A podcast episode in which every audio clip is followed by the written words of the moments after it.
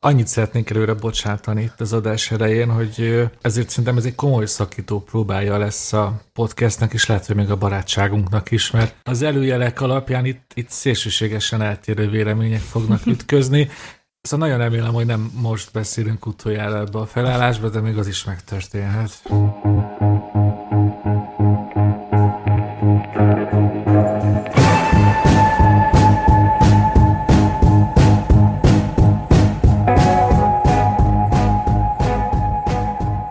Sziasztok! Ez itt a Filmvilág podcastjének 121. adása, az én nevem Baski Sándor, és itt van velem Huber Zoltán. Sziasztok! És hogyha esetleg valaki megijedne, hogy hova tűnt Varga Dénes, vagy esetleg Pozsonyi Janka, aki mostanában egy időre állandó szereplő lett, hát azt megjutatjuk, hogy nem vesztek el, ugyanis a legutóbbi alkalommal egy ilyen laza három és fél órás adást vettünk föl, aminek a második fele most fog még következni. A Spielberg féle Fableman családról és a Babylonról fogunk beszélni, de arra gondoltunk, hogy Szóval mi most még egy ilyen bónusz negyed órát minimum rögzítünk, mert hogy a, a Király című sorozatról nem emlékeztünk meg bővebben, csak az indulásnál, ugye, amikor azt hiszem, hogy talán kettő vagy három részt láttunk még csak. Igen, kettőt. Kettőt, igen. Szóval úgy gondoltuk, hogy hát érdemes visszatérni, már csak azért is, mert megígértük akkor, hogyha érdemes, akkor foglalkozunk újra a sorozattal, úgyhogy ez fog történni, de akkor most következzen egy flashback két héttel ezelőttről. És akkor a következőben két olyan filmről fogunk beszélni, ami eléggé kapcsolódik egymáshoz, mert hogy mind a kettő valamilyen formában a nosztalgiáról szól. Az egyik a Steven Spielberg filmje, a másik a Damien Chazelle-nek a alig három órás eposza, és ö, szerintem kezdjük akkor a, a Fableman családdal, csak hogy legyen valami struktúra beszélgetésbe, de tényleg arra, arra tippelek, hogy azért fogunk majd ide-oda utalgatni a, a, a két film közt, mert tényleg nagyon izgalmas, hogy ezek beszélgetnek egymással. Hát ugye a Fableman család az a Spielbergnek a önéletrajzi ihletésű filmje, ami egyébként tényleg nagyon komolyan követi az ő életét, tehát hogy hiába hívják máshogy a főszereplőt. Elmondta konkrétan a, a Spielberg, hogy ennek a filmnek a gyakorlatilag az összes dramaturgiai fordulata az így megtörtént. Ezt nem tudom, hogy fogunk-e majd spoilerezni, mert itt azért van egy izgalmas cselekményszál, amit, amit, amit lehet, hogy említenünk kéne. Ugye itt most konkrétan a nagyítós párhuzamra gondolok. Szerintem spoilerezzünk, az nagyon fontos része a filmnek. Uh-huh. Jó, az elején próbáljuk meg annélkül, aztán nyilván majd belemegyünk. Szóval, hogy igen, abban a szempontból az egy unortodox önéletrajzi film, hogy, hogy sokkal kevesebbet ferdít a, a Spielberg, mint amennyit mondjuk így elvárható lenne az alapján, hogy ő a Steven Spielberg, ugye a, a, az álomgyár egyik ikonikus figurája. Ugye a történet az csak annyi, hogy elmesél, hogy ez az alter egója, ez a Sammy Fableman, ez hogyan ismerkedett meg a filmezésre, ugye kapott a, a szüleitől egy kamerát, és itt szépen ki van fejtve, hogy, hogy ő honnan kapta meg a, az alkotó impulzusokat. Ugye az anyja az egy művészlélek, az apja meg egy ilyen technikai beállítottságú ember. Ahogy elmagyarázzák a filmen ilyen neki, hogy mit jelent a film, az is, az is nagyon beszédes. Ugye az egyik az lebontja, hogy konkrétan hogy működik a filmszalag, meg milyen eljárás, és akkor az anyja meg csak annyit mondta, hogy itt, itt az álmok jönnek valóra, vagy valami hasonló. Tehát az a, az a két teljesen másfajta szemlélet, de ugye az a, a Spielbergben mind megvan ez a, ez a két fajta szemléletmód. Ez a nagyon technikai, meg ez a nagyon idealizált. Szóval egy felnőves történetet látunk gyakorlatilag, és akkor miért még belemegyünk a, a, a sztori meg a film értékelésébe, szerintetek ez a film működik úgy is, hogyha mondjuk valaki kevéssé ismeri a Spielberget, mondjuk valaki beül a moziba, és nem tudom, 16 éves, egy Spielberg filmet se látott még, akkor le tudja ezt kötni? Igen. Nem. Szerintem működhet, bár, bár talán nem lesz olyan kielégült a végén. Amire kifut, főleg a szülőknek a kapcsolata az ilyen ele, ele van engedve igazából, nem kapunk egy ilyen normális lezárást. Ha erre vágyik a 17 éves, aki beül a moziba, hogy legyen szépen elvarva a szálak, azt nem kapja meg tőle, de szerintem amúgy működik. Persze Spielberg nélkül is működik. De egyébként úgy, úgy tűnik, hogy a nézők azért annyira nem vágynak erre a nosztalgiázásra, mert ugye ez nem lett egy kassza siker.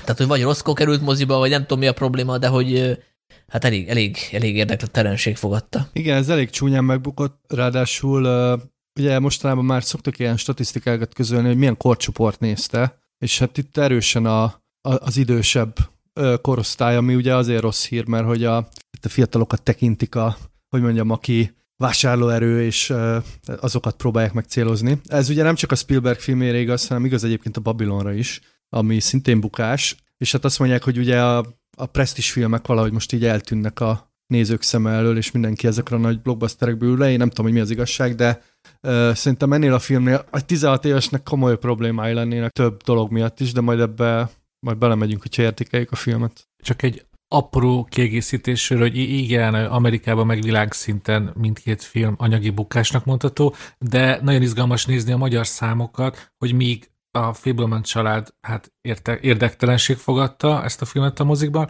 addig a Babylonra meglepően sokan kíváncsiak, hiszen másfél hét alatt már több mint 30 ezer nézőt gyűjtött, ami azért egy, ha egy több mint három órás a Néma film korszakáról szóló eposzról van szó, akkor azért az egy, az, az egy Hát egy megbecsülendő szám. Mondjuk szerintem itt bőven elég a két előzetes megnézni egymás mellett. Tehát a Fableman család láthatóan egy családi dráma, Babylonban meg repkednek a ruhák, és ami abban a buli jelenben történik, az mind be van vágva az előzetesbe is, és hát Igen. nyilván arra fognak beülni az emberek. Hát meg a Wall Street farkas és óriási nagy siker volt, úgyhogy, és az nagyon bekattant az embereknek, tehát az az ígéret már bőven elég, hogy ott megy a kukózás, kurvázás, stb. Margot Robbie ismét. Igen, igen meg, ezért, meg Brad Pitt, azért ők elég húzónevek. Én egyébként nagyon, nagyon szomorú vagyok, hogy a ma amikor ezt az adást felveszünk, ma debütál, most már streamelhető legálisan a Babylon, a stúdió nagyon gyorsan kihúzta a moziból, ugye ez egy itt Kanadában december 23-ai bemutató volt, azért ez az egy bő egy hónap, ez nagyon kevés, hát ott, otthon meg ugye még kevesebb.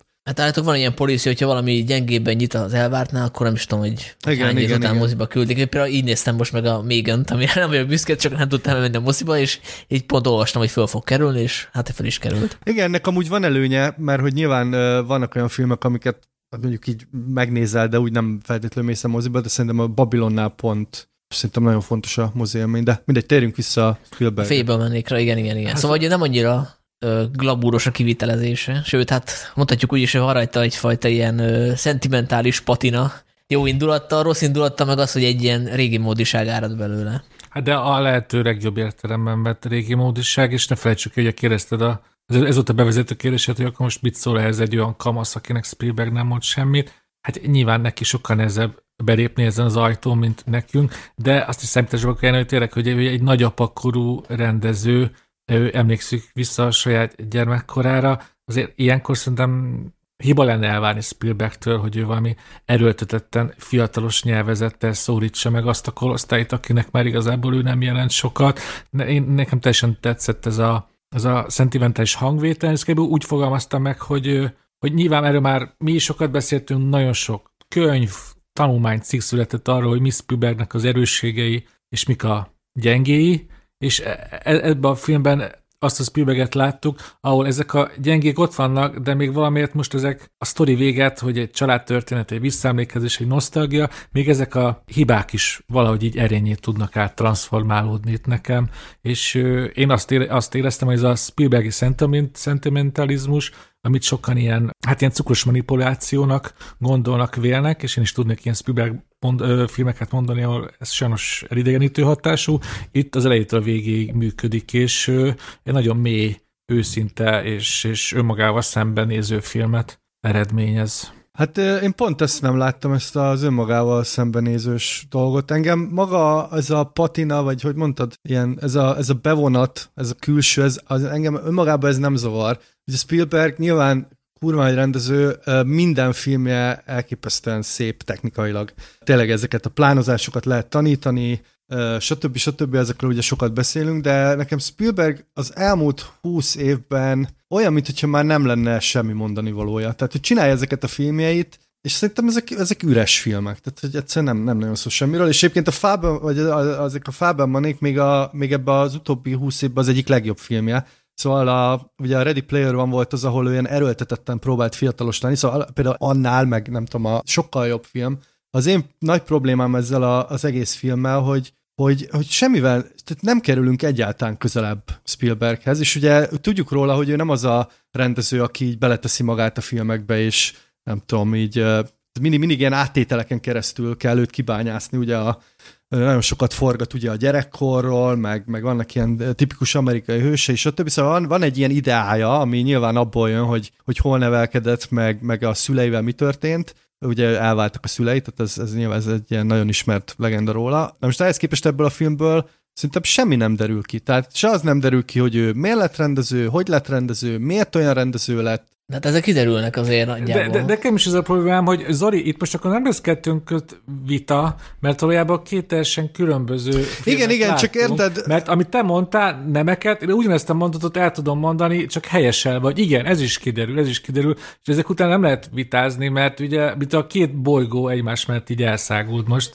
Tehát nem derült ki, hogy miért, miért akar filmet csinálni, mert az is kiderül, hogy mi volt az első filmélménye, és hogy hogy akarta azt rekreálni a vonatokkal, ugye az is megtörtént. Persze, de ez egy kurva nagy közhely. Tehát ezt, ezt már 5000-szer láttad, hogy elmegy a kisfiú a moziba, rácsodálkozik, hogy a film jó, kap egy kamerát, és elkezd forgatni. Jó, okay. de akkor itt most megálltunk egy pillanatra, mert hogyha tényleg ennyi történne, amit a Zoli elmondott, hogy elment a kis Spielberg, megnézte a The Greatest Show on Earth, ami valóban ez volt az első filmélménye, és addig azt se tudta, hogy mi az a mozi, hogy ez, ez nem elképzelhetetlen, hogy valaki úgy ül be, hogy nem tudja, hogy tényleg mi vár rá ott, és ezért volt rá olyan teljesen katartikus, megfélemlítő erővel, és ez nagyon fontos, hogy nem csak annyit állít a film, hogy ez a csoda őt így belakta, hogy ezt a csodát újra akarta reklálni, hanem neki ez egy ilyen ő, zsigeri félelmet okozott, és vagy ezt a félelmet akarta kiűzni magából. És arra jutott, hogy neki ezt a félelmet úgy tudja kiűzni magából, ha valahogy ezt kontroll alá vonja, és a, ő ezt a képalkotásba találta meg, azt, hogy ő kontrollál valamit, és így tudja a félelmeit leküzdeni.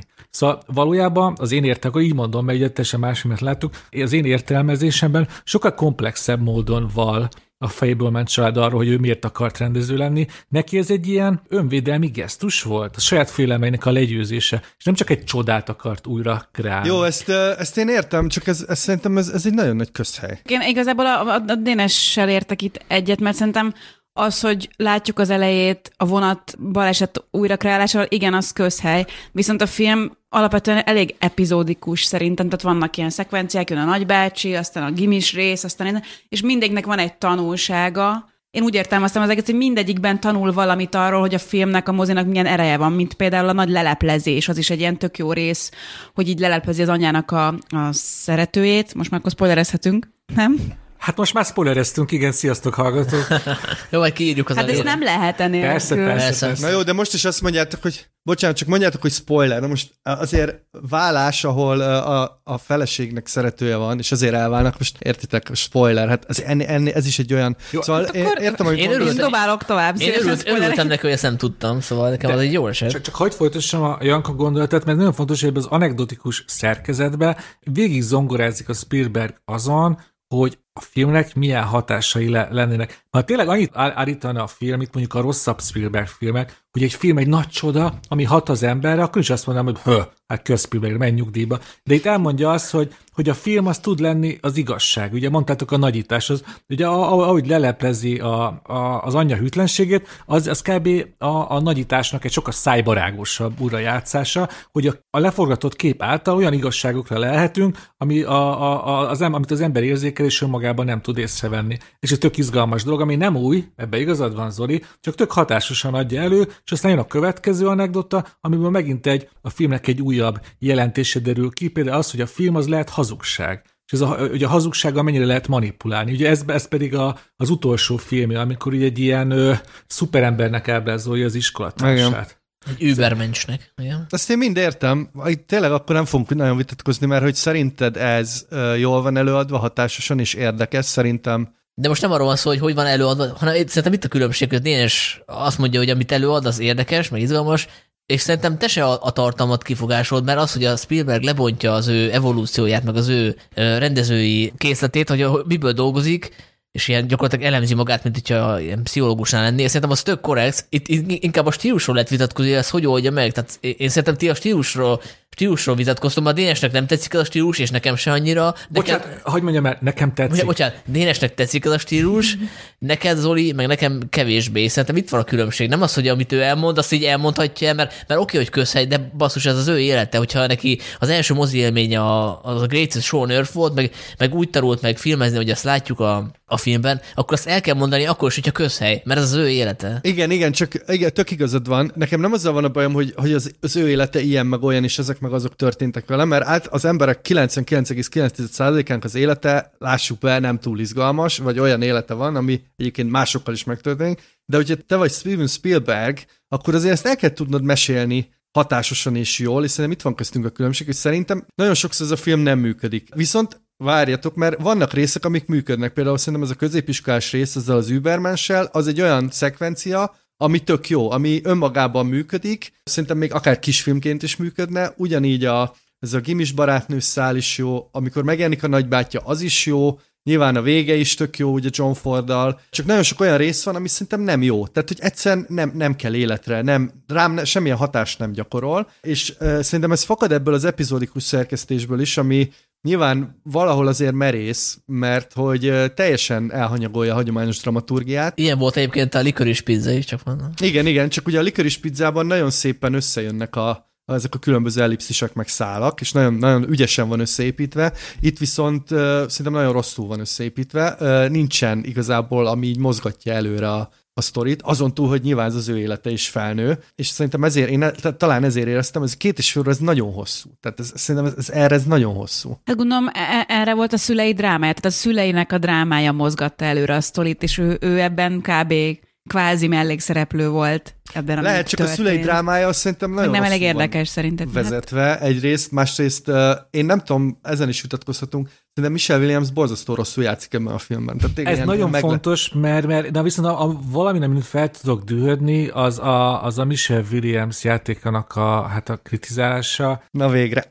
Mert szerintem ő pontosan azt tette, amit tennie kellett, hogy egy ilyen ő, hát kb. mint hogy egy ilyen másik bolygóról származó, keményen megfogalmazásban egy ideggyenge nő megformálása, megformálása, aki mindig kicsit pár centivel a föld felett van, ilyen művészi hajlamok vannak benne, amit nem tudod sose kiadni magából, az az állandó, egyszerre álmodó, egyszerre álmodozó, és e, egyszer állandóan frusztrációk által gyötört, és e, ez, ez a robbanás közeli elegy, ezt szerintem teljesen jól el tudja játszani ezzel a tényleg mai szemmel akár ilyen túljátszottnak is tűnő, csak szerintem ez a karakter, ez, ez, a, ez az anyatípushoz tökéletesen érik Michelle Williams. Meg ehhez a korhoz szerintem tök jól érzkedik ez a játék. Én úgy fogalmaztam meg magamban, hogy mert én nagyon szeretem őt a Kelly Rehardt filmekben is, és ebben is szerintem szóval és ez tehát ég és föld a kettő, amit, itt, amit azokban meg ebben csinál, hogy ez egy ilyen régi iskola. Úgy játszik, mint ahogy a Judy Garland játszott régen, és ha most visszanézel egy filmet ezekből az évekből, akkor így játszanak a színészek, és nagyon jók. Csak egyszerűen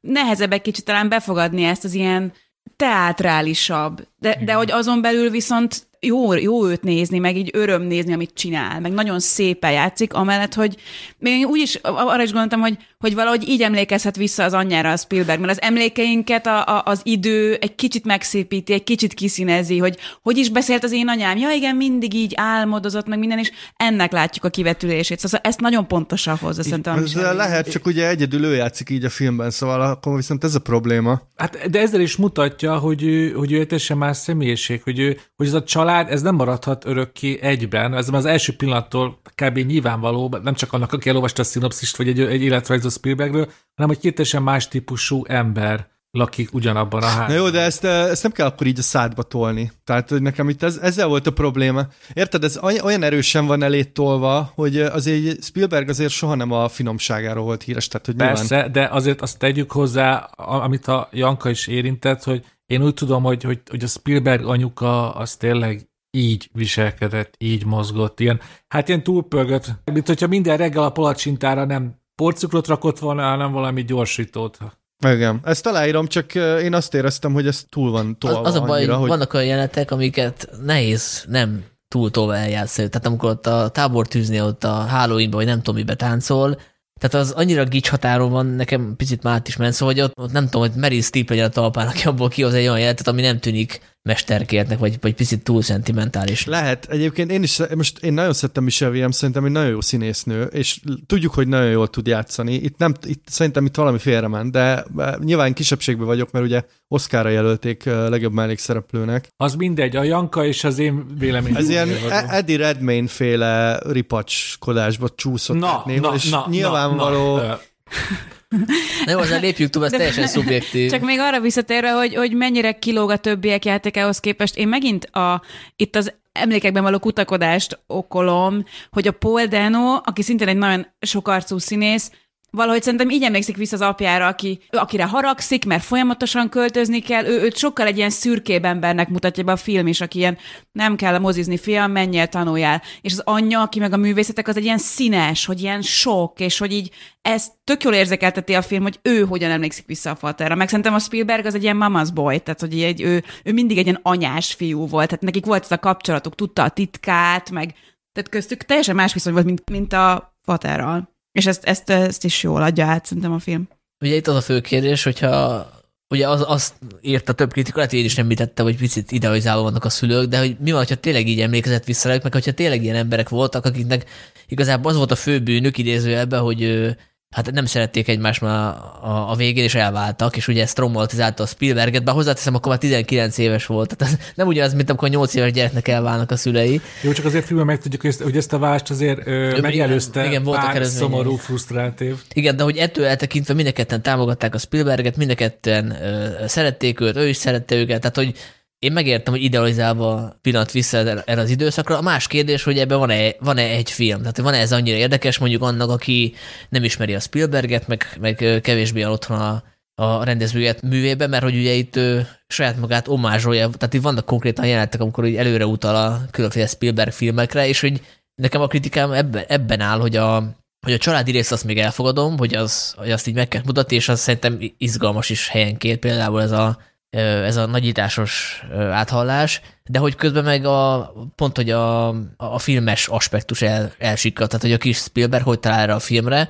Ugye látjuk, hogy hogy talál rá, de hogy annyira ide, idealizálva van az is, holott, holott pont belefért volna az, hogy megmutassa azt, hogy az ő első lépései azért nem voltak tökéletesek, és ehhez képest a kis Spielberg már egy zseni, azt mutatja meg. És a Spielberg el is árulta, hogy újra forgattak a korai uh, diákfilmét, meg ezeket a szánypróbálgatásait, és, és nem tudta megállni, hogy ne korrigálja a hibákat, amiket akkor vétett. Tehát, hogy teljesen steril nekem az, az egész, hogy, hogy nem, nem, nem hiszem el, hogy a, ez a fiú most tanul filmezni, mert már mindent tud gyakorlatilag az elejétől fogva, és így inkább csak illusztrálja a Spielberg zseniét, amit látunk tőle. Jó, hát igen, hogyha, hogyha, hogyha én is, ha most nagyítóval kéne egy hibát keresni, akkor tényleg ez, hogy, hogy azok a diákfilmek helyenként tényleg olyan profik egy-egy snit, egy-egy kamera mozgás, hogy, hogy a simán, hogy este kapcsolgatom a tévét, akkor nem tűnik fel, hogy ez most egy ilyen diákfilm, hanem, hanem, hanem, hanem, hanem a főlátványosságnak vélném. Hát igen, Spielberg szereti önmagát. Szóval én ezt a filmet este kilenckor láttam, ugye a Torontói Fesztiválon ez egy nagy bemutató volt, ott volt Spielberg, és a többi egy hatalmas terembe néztek, kb. mint, a, mintha a, nem is tudom, a kongresszusi központban néztem volna, és előtte néztem egy kanadai filmet, ami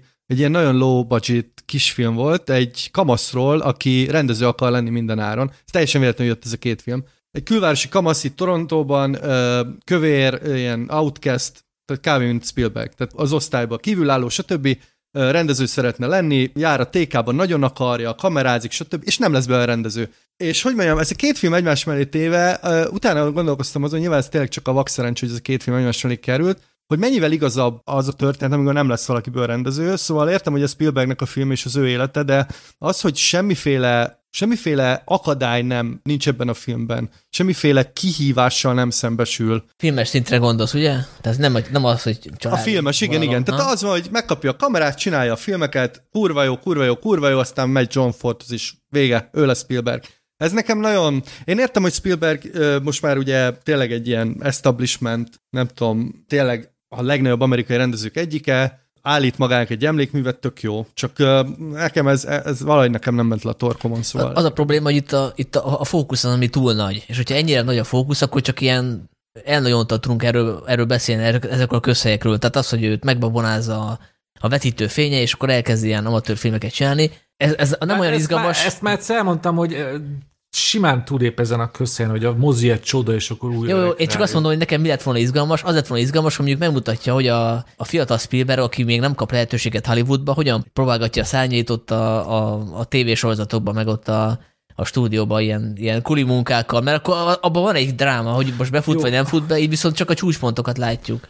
Igen, és ráadásul ugye ezt tudjuk Spielbergről, hogy állítólag ő besétált a stúdióba, beült egy irodába, és elkezdett ott úgy tenni, mintha a rendező lenne. Ez egy kurva jó sztori. Hoppá, hát, hát akkor a Spielberg volt a korabeli Árpa igen, ez a, igen, hát lehet, szerintem Árpa Attila egyébként innen nyúlta a sztori, de mindegy. És ugye Spielberg ilyen kalambó epizóddal kezdett, meg csinálta párbajt, ez tök jó, hát milyen kurva jó sztorik, és ebből semmit nem látunk a filmben, semmit. De én értem, de most nagyon igazságtalanok vagytok, mert most egy másik filmet kértek számon. Az, az már egy másik történet, hogy ő mit csinál. Igen, csak érted, ha nekem azt ígéri valaki, hogy Spielberg csinál saját magáról egy filmet, és az életét dolgozza fel, akkor csak elvárható lenne, hogy kapjak egy kis drámát vagy izgalmat. Tehát nem, tényleg ez, hogy a... Ebben a filmben nagyon sok dráma is van, és nagyon sok izgalom is van. Szerintem alapvetően a szüleiről akart filmet csinálni. Így van. Ez nagyon fontos elmondani, hogy a szülei, ugye az egyik öt éve, a másik kb. három éve halt meg, és akkor ugye most, most ért el odáig, hogy, hogy ez feldolgozza a saját történetét, és mondtátok, hogy nem, nincsenek akadály, nincsenek igazán nagy akadályok előtte.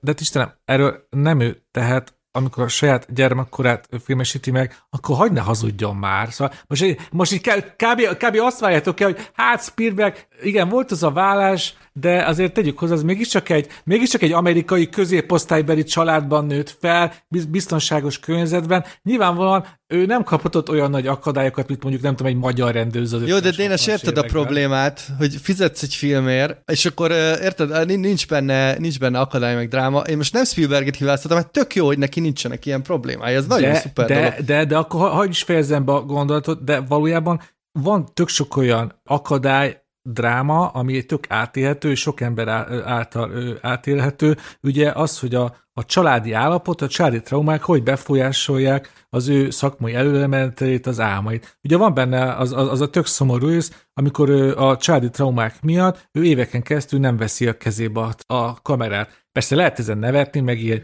kisebbíteni, de az ő saját világában, az ő kis biztonságos amerikai középosztálybeli arizonai világában ez egy tök nagy dolog, és én, én, ezt, én, én, én, ezt, én ezzel tudtam menni, hozzátéve, hogy igen, ez egy, ez egy ilyen kis buborék. Na jó, akkor úgy teszem fel a kérdést, képzeld el, hogy ugyanezt a filmet látod, de nem Steven Spielberg neve van, tehát nem ő rendezi, hanem itt én John Smith most azt kérdezed tőlem, hogy Dines, hogy éreznéd magad, hogyha nem két lábad lenne, hanem két uszonyod, és akkor mit tennél? E, értem a kérdés, és valóban, hogyha ez nem a Spielberg lett volna, akkor lehet, hogy kevésbé vagyok megértő. De ez a Spielberg volt, és ahogy ő, igen, igen, akkor a, a válaszom, a kérdésed az, hogy igen, mert valójában tényleg egy plusz, nagyon izgalmas és plusz réteget adott hozzá, hogy így láthattam a kicsi Spielberget, és akkor néha igen, felmosolyoghattam, amikor láttam ott a arizonai sivatagban cserkész ruhába fiatalokat, és akkor rögtön beugrott az Indiana Jones és az utolsó keresztes lovak eleje.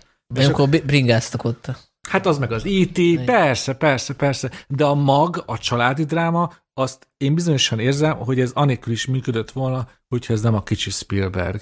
Igen, szerintem itt van köztünk a különbség, hogy szerintem nem működött volna. Tehát, hogy az a, az a, az a családi dráma, azt szerintem nem... Hát én ért, én egyébként pont ezt írtam a, azt hiszem a Letterboxd kritikán végére, hogy ez a valaha volt egyik legköltségesebb családállítás. Tehát, hogy tök jó, hogy a családját feldolgozza, meg, meg elénk teszi, csak hát sajnos ez így nem, ez, ez önmagában nem elég izgalmas. Nekem ennyi a problémám. Jó, tehát ezzel most igazából magamat elárulom, mert ezzel aztán tényleg azt a választodom a kérdésed, hogy igen, csak azért tetszett, mert a Spielberg, de ezt a Spielberg megérdemli.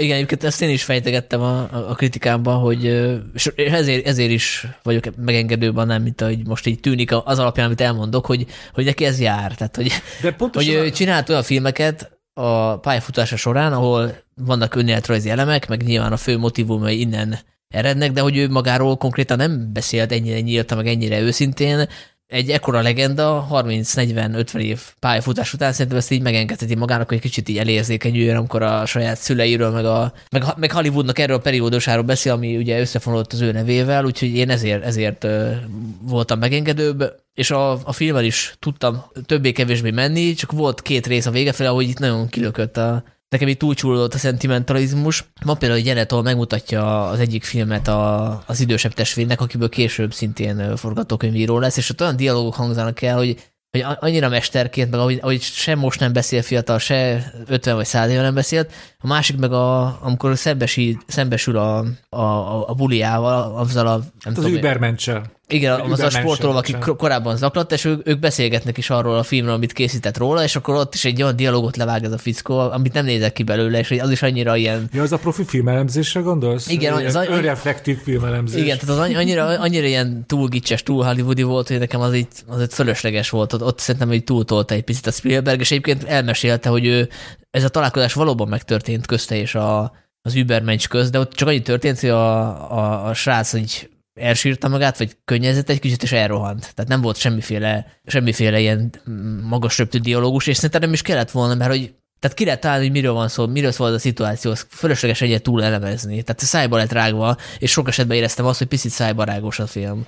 De akkor most, de azért azt te is érzed, legalábbis remélem, hogy érzed, hogy a, a, a mérleg másik többségben aztán lehet tök sok fantasztikus jelenetet is rakni. Legalábbis nekem például egyet az egyik csúcspont, amikor megérkezik Boris nagybácsi, aki kicsit ugye a Hollywood néma film korszakában is dolgozott, és előadja a nagy meséket, hogy ő mekkora nagy ember volt, és utána egyedül marad a, a kis Spielberggel, és akkor észreveszi, hogy neki benne is van ez a kis művészi vén, és akkor így ilyen keserű igazságokat adagol neki, hogy a, a család szeretete és a művészet szeretete az sose fog így egymással kiegyenlítődni, ez mindig sok fájdalmat fog neked okozni, de akkor is a művészetet kell választanod, mert hát nézd a szívedbe, igazából az a te legnagyobb szerelmet, és igen, egyébként ez is, ez is túl van beszélve, meg túl van Igen, de az a színész, az nagyon de, jó. de annyira jó elő, előadja a színész, akit sajnos most nem tudom a nevét, de már nagyon sok filmben láttam, hogy, hogy nem akartam, hogy vége maradja. Vége Igen, az egyik legjobb jelenet, és nekem az is tetszett, hogy tényleg vannak ilyen jelenetek, amik olyanok, mint hogyha a Spielberg picit így próbált volna hogy más rendezőnek a, a bőrébe belebújni, tehát ez konkrétan olyan, mint egy Cohen jelent egy picit, tehát nekem így beugrott a, az a színész a Cohen filmekbe is szerepeltett volna, ugye akkor van az a, van az a jelenet a, azzal a keresztény csajjal, Az aki, a legjobb szerintem, amikor rátszuppan a, az, keresztény egy, csaj az egy picit ilyen, picit ilyen John Waters-es szerintem, Igen. és ugye a legvégén a lincs, az meg egy olyan, mint egy lincs film Igen, igen. Igen. De arról beszélgessünk, mert én, én ott éreztem leginkább, hogy nem ez egy Spielberg film, mert az annyira abszurd, hogy van egy tini lány, aki a keresztény hitét vagy úgy dolgozza fel a Jézus iránti vélhetetlen szeretetét, hogy az valójában egy ilyen szexuális vágy, és azon a fiún sül, sül ki, ugye rátra...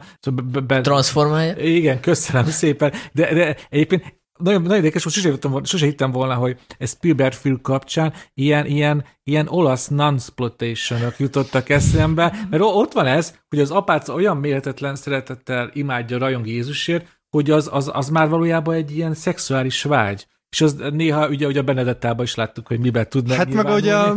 Szent Teréz extázis a, a, a szobor. De igen, de most a három jelenet, amit említettem, hogy nekem tetszett, még nem tudom, 15 perc, ez pont ez a három jelenet, még pedig azért, mert ez a három jelenet, ez, ez nem, nem ez a tipikus Spielberg, tehát hogy, hogy itt éreztem azt, hogy, hogy kimozdul ebből a dologból, és tényleg ezek a legjobbak. Egyébként a, a nagybácsi Judd Hirsch, és egyébként őt is jelölték ezért a nyúlfarknyi szerepér Oszkára, mert tényleg elviszi az egészet, tehát annyira jó és a, a szexuális vágyát transformált antiszemitizmus, ez, ez egy létező jelenség, tehát hogy ugye nagyon, az ilyen, nem is tudom, ezt így szokták ilyen vígjátékokban használni, hogy annyira utálsz valakit, hogy aztán izé, nem tudom, le akarsz vele feküdni. Szóval például az is nagyon vicces rész, és tényleg ezek azok, amik kilógnak ebből a ilyen tökéletesen csiszolt Spielbergiánus uh, izé, nem tudom, stílből. akkor, akkor még ebben hagy kössek be, mert ez nagyon fontos elmondani, hogy pont azért jó ez a film számomra, mert nincs tökéletes a csiszolja. Ugye beszéltük, ez a, beszéltünk erről a szétfolyó anekdot, anekdotikus szerkezetről. Egyébként szerintem ez se jellemző Spielbergre, csak ugye igaz, minél igazabb módon akarta újra mesélni a gyerekkorát, és nyilvánvalóan ehhez nem illik az a tökéletes csiszolt forgatókönyvi formula, amit amúgy elég sok Spielberg filmben láthatunk, hanem pont ez, a, hát a, ez az anekdotikus, mesélős, nosztalgikus szerkezet illik. Egyébként eh, lehet, hogy így félreértetek, sz- szóval én ez szerintem az utóbbi nem is tudom, 15 év legjobb Spielberg filmet. Ezt, ezt, ezt aláírom. Azt is aláírom, hogy megérdemli, és tök jó, hogy csinált egy ilyen filmet, csak szerintem nem lett jó. Tehát, hogy ennyi a, ennyi a különbség ami a véleményeink között. Tehát alapvetően én, én támogatom ezt a, hogy mondjam, ez tök jó most ez a, ez a hullám, hogy, hogy rendezők mesélnek saját magukról. Ugye egyre nagyobb a szórás, szerintem ez a film, ez körülbelül a Belfast szóval van egy vonalon, ez, a, ez az inkább ez a nosztalgikus, ilyen a szülők, ott is a szülők ilyen hősök. Hát, és ráadásul a Sam Mendes is ugyanebbe a körbe lesz, hogy nem csak az anyjának a sztori lesz, hanem ott is a mozi varázsa, meg ugye az, amit mondott te is, hogy a múltkor, hogy a Roger Dickens fényképezte, szóval ő is összemossa ugyanúgy ezt a, a gyerekkort a, a mozi imádattal. A Amúgy ez jó kérdés. Szerintem a külön vélemény óta ez a legjobb Spielberg film. Én ezt azt ah.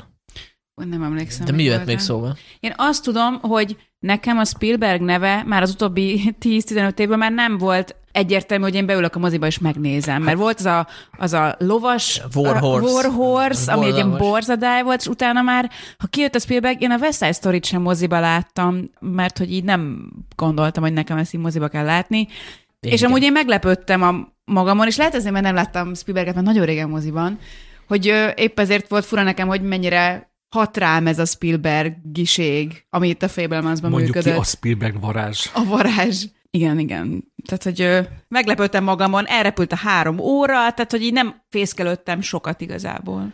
Egyébként nem három óra, csak 151 perc. Ja, és Már, az már a Babilon. Hú, már akarunk itt tovább lendülni, csak azért hogy mondjam el, hogy Fableman család utolsó öt percén én, én, én ö, teljesen nagy izgalmi állapotba kerültem, mikor ott megláttam John Fordot David Lynch előadásában, amiről nem mellékes, hogy azt mesélte Spielberg egy vetítés utáni beszélgetésen, hogy tényleg szóró-szóra ezt mondta neki, Ford, ez tényleg így megtörtént, és aztán az, az utolsó vizuális gag, amit most már nem lövök le, ott viszont így majdnem így, így, így, így kilöveltem boldogságtól a székből. Túl képje. Hát igen, igen, ezt senkinek képzelje el. De, de ez, hogy tényleg, hogy én is így ugrottam. De egyébként nem szóról szóra mondta ezt, mert ő azt mondta neki, hogy nézd meg, hogy hol a horizont, és hogyha rájössz, hogy mi a különbség, akkor gyere vissza, vagy valami ilyesmi. Tehát nem, nem, nem magyarázta el, hogy miért fontos a horizont. Ah. Jó, hát amit én hallottam beszélgetés, ott ennyit mondott, hogy Ugyanazt a beszélgetést hallottuk, de csak te még nem tartasz ott szerintem.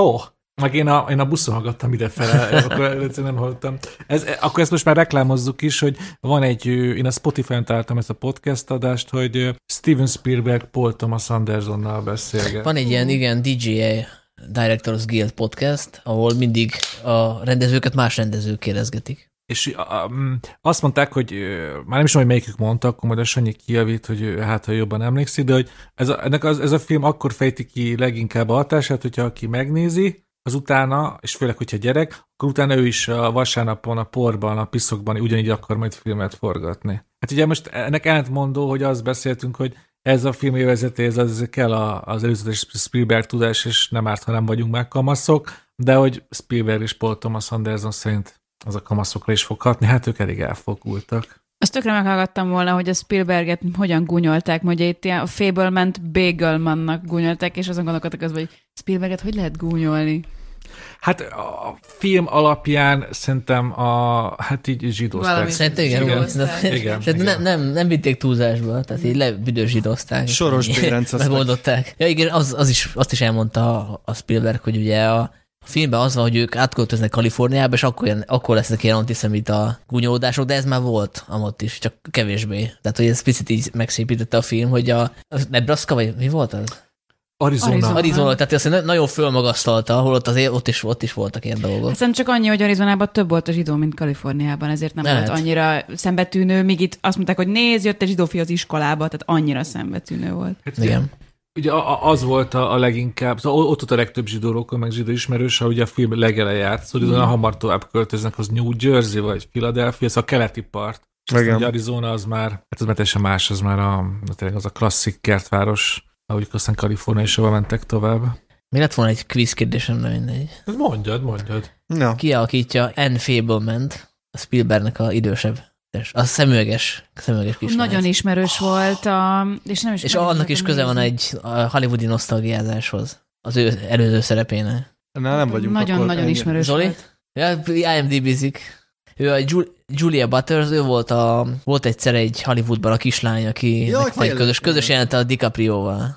Jaj, tényleg, aki ad neki ilyen tanácsot, hogy ami ne elsírja magát. Igen, igen. Jaj, az onnan volt ismerős. Én, én, én teljesen féltettelek, mert én úgy értettem valamiért, nem is tudom, hogy miért, hogy kiátsza a kis Spielbergnek a nagyanyját. És, hogy ő, és, ő, és arra mondtam, hogy igen, ő nagyon ismer, tényleg ismerős volt.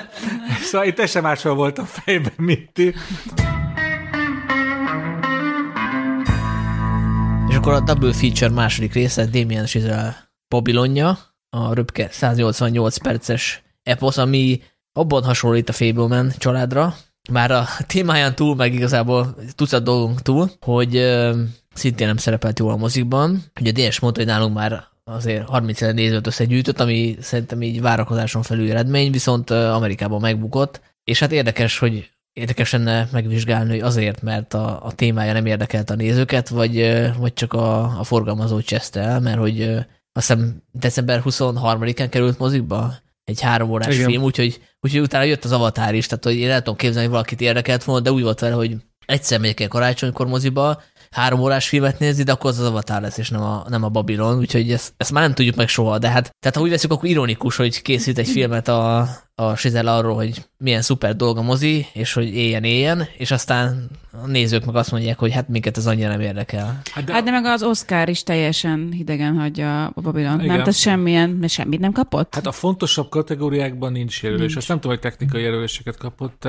de... Hát meg ugye a kritikai fogadtatása is azért elég vegyes. Mármint, hogy a, az angol száz, mert azért szerintem talán, talán itthon, így legalábbis az én mikrobuborékomban jobb, de ezt jó mondja az Zoli, hogy ezen is meglepődtem, hogy ahhoz képest, hogy mennyire hullámzó az angol száz kritika, a magyar, ő, ott messze többségben van a, a pozitív kritika, ahogy a közösség is ugye meglepően nagy És ráadásul a, a, én olvasgattam ilyen angol száz kritikákat, és uh, én érzek egy ilyen sazel gyűlöletet. Tehát, hogy uh, sok kritika már azzal kezd, hogy milyen szar volt a La La Land és a First Man, és hogy ez is, ez is, hogy mit képzel ez a csávó, hogy hogy ez a nagy ambíció, ilyen fura, ilyen ellenséges dolgot éreztem a kritikákban, mint hogyha már alapban úgy ültek volna be, hogy ez egy, ez egy szar lesz, és azt nyilván nem tudom, hogy ki hogy ül be egy filmre. Azért lepődtem meg, mert hogy azért az ilyen moziról szóló filmek azért általában a kritikusok ne beszoktak találni.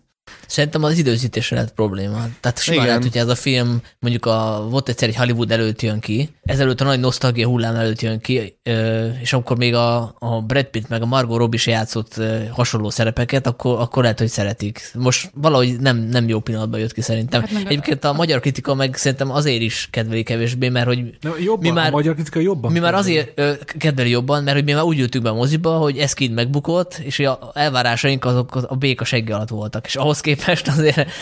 Megszem az Avatar bármit kinyírt volna. Tehát, hogy bármi kijön vele egy időben, az, az bukó. Egyébként itt nagyon durva volt a, a januári moziszezon, mert hogy, hogy semmi, semmi film nem ment a mozikba.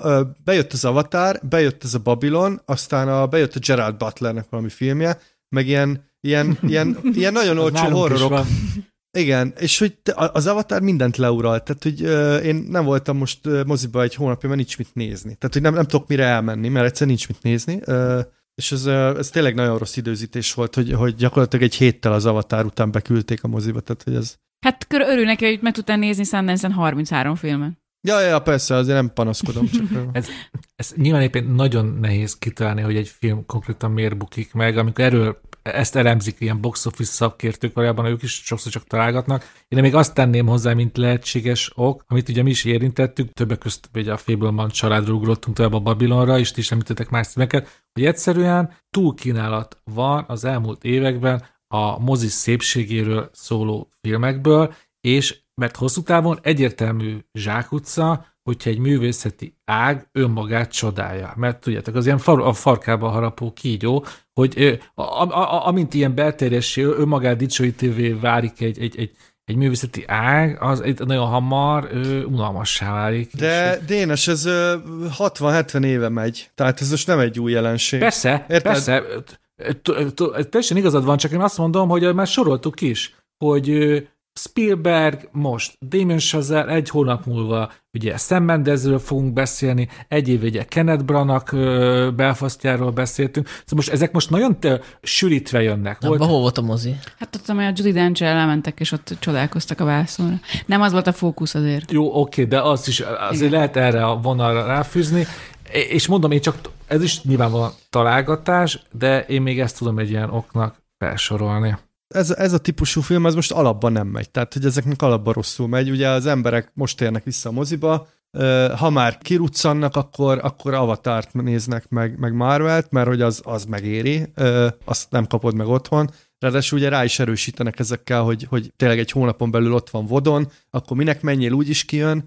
Szerintem a Babylonnál a, ez a három órás hossz is. Tehát, hogy egyszerűen a, az embereknek van ez az attention span, hogy, hogy nem tudnak már koncentrálni. Ugye ez egy nagyon messzire vezető téma. Nem tudom, emlékeztek, az Irishmannél volt ez a nagy felhődülés, hogy úristen, három óra, bla bla bla, és hogy ezt nem lehet végignézni. Mondták olyan emberek, akik utána leültek bingelni 5-6 órás cuccokat, csak ugye a Babylon alatt nem mész ki húgyozni, meg én nem tudom, hűtőbe, meg ilyesmi, mert ugye moziba vagy. Hát meg sokan, sokan le három-négy órát letolnak TikTokon egy nap, szóval. Hát na, az meg a másik. Én érted, én öt perc után TikTokon úgy érzem, hogy valaki átdöfött az agyamon egy láncsát, de valaki meg ezt bírja. Másrészt meg a Babylon szerintem az is ö, érdekes, hogy ahogy a film elindul, és amilyen a vége, az, az szerintem sokakat ö, zavarba ejtett. Tehát, hogy van egy ilyen erős hangulati váltás, ami nyilván mi tudjuk, mert hogy ugye arról szól, hogy a hangos film betör, és hogy ennek milyen hatásai vannak, de ahogy ugye a film elindul, egy ilyen kokós buli, ahol ott dugnak, meg nem tudom, elefántürülék van, meg stb., meg amilyen a vége, ami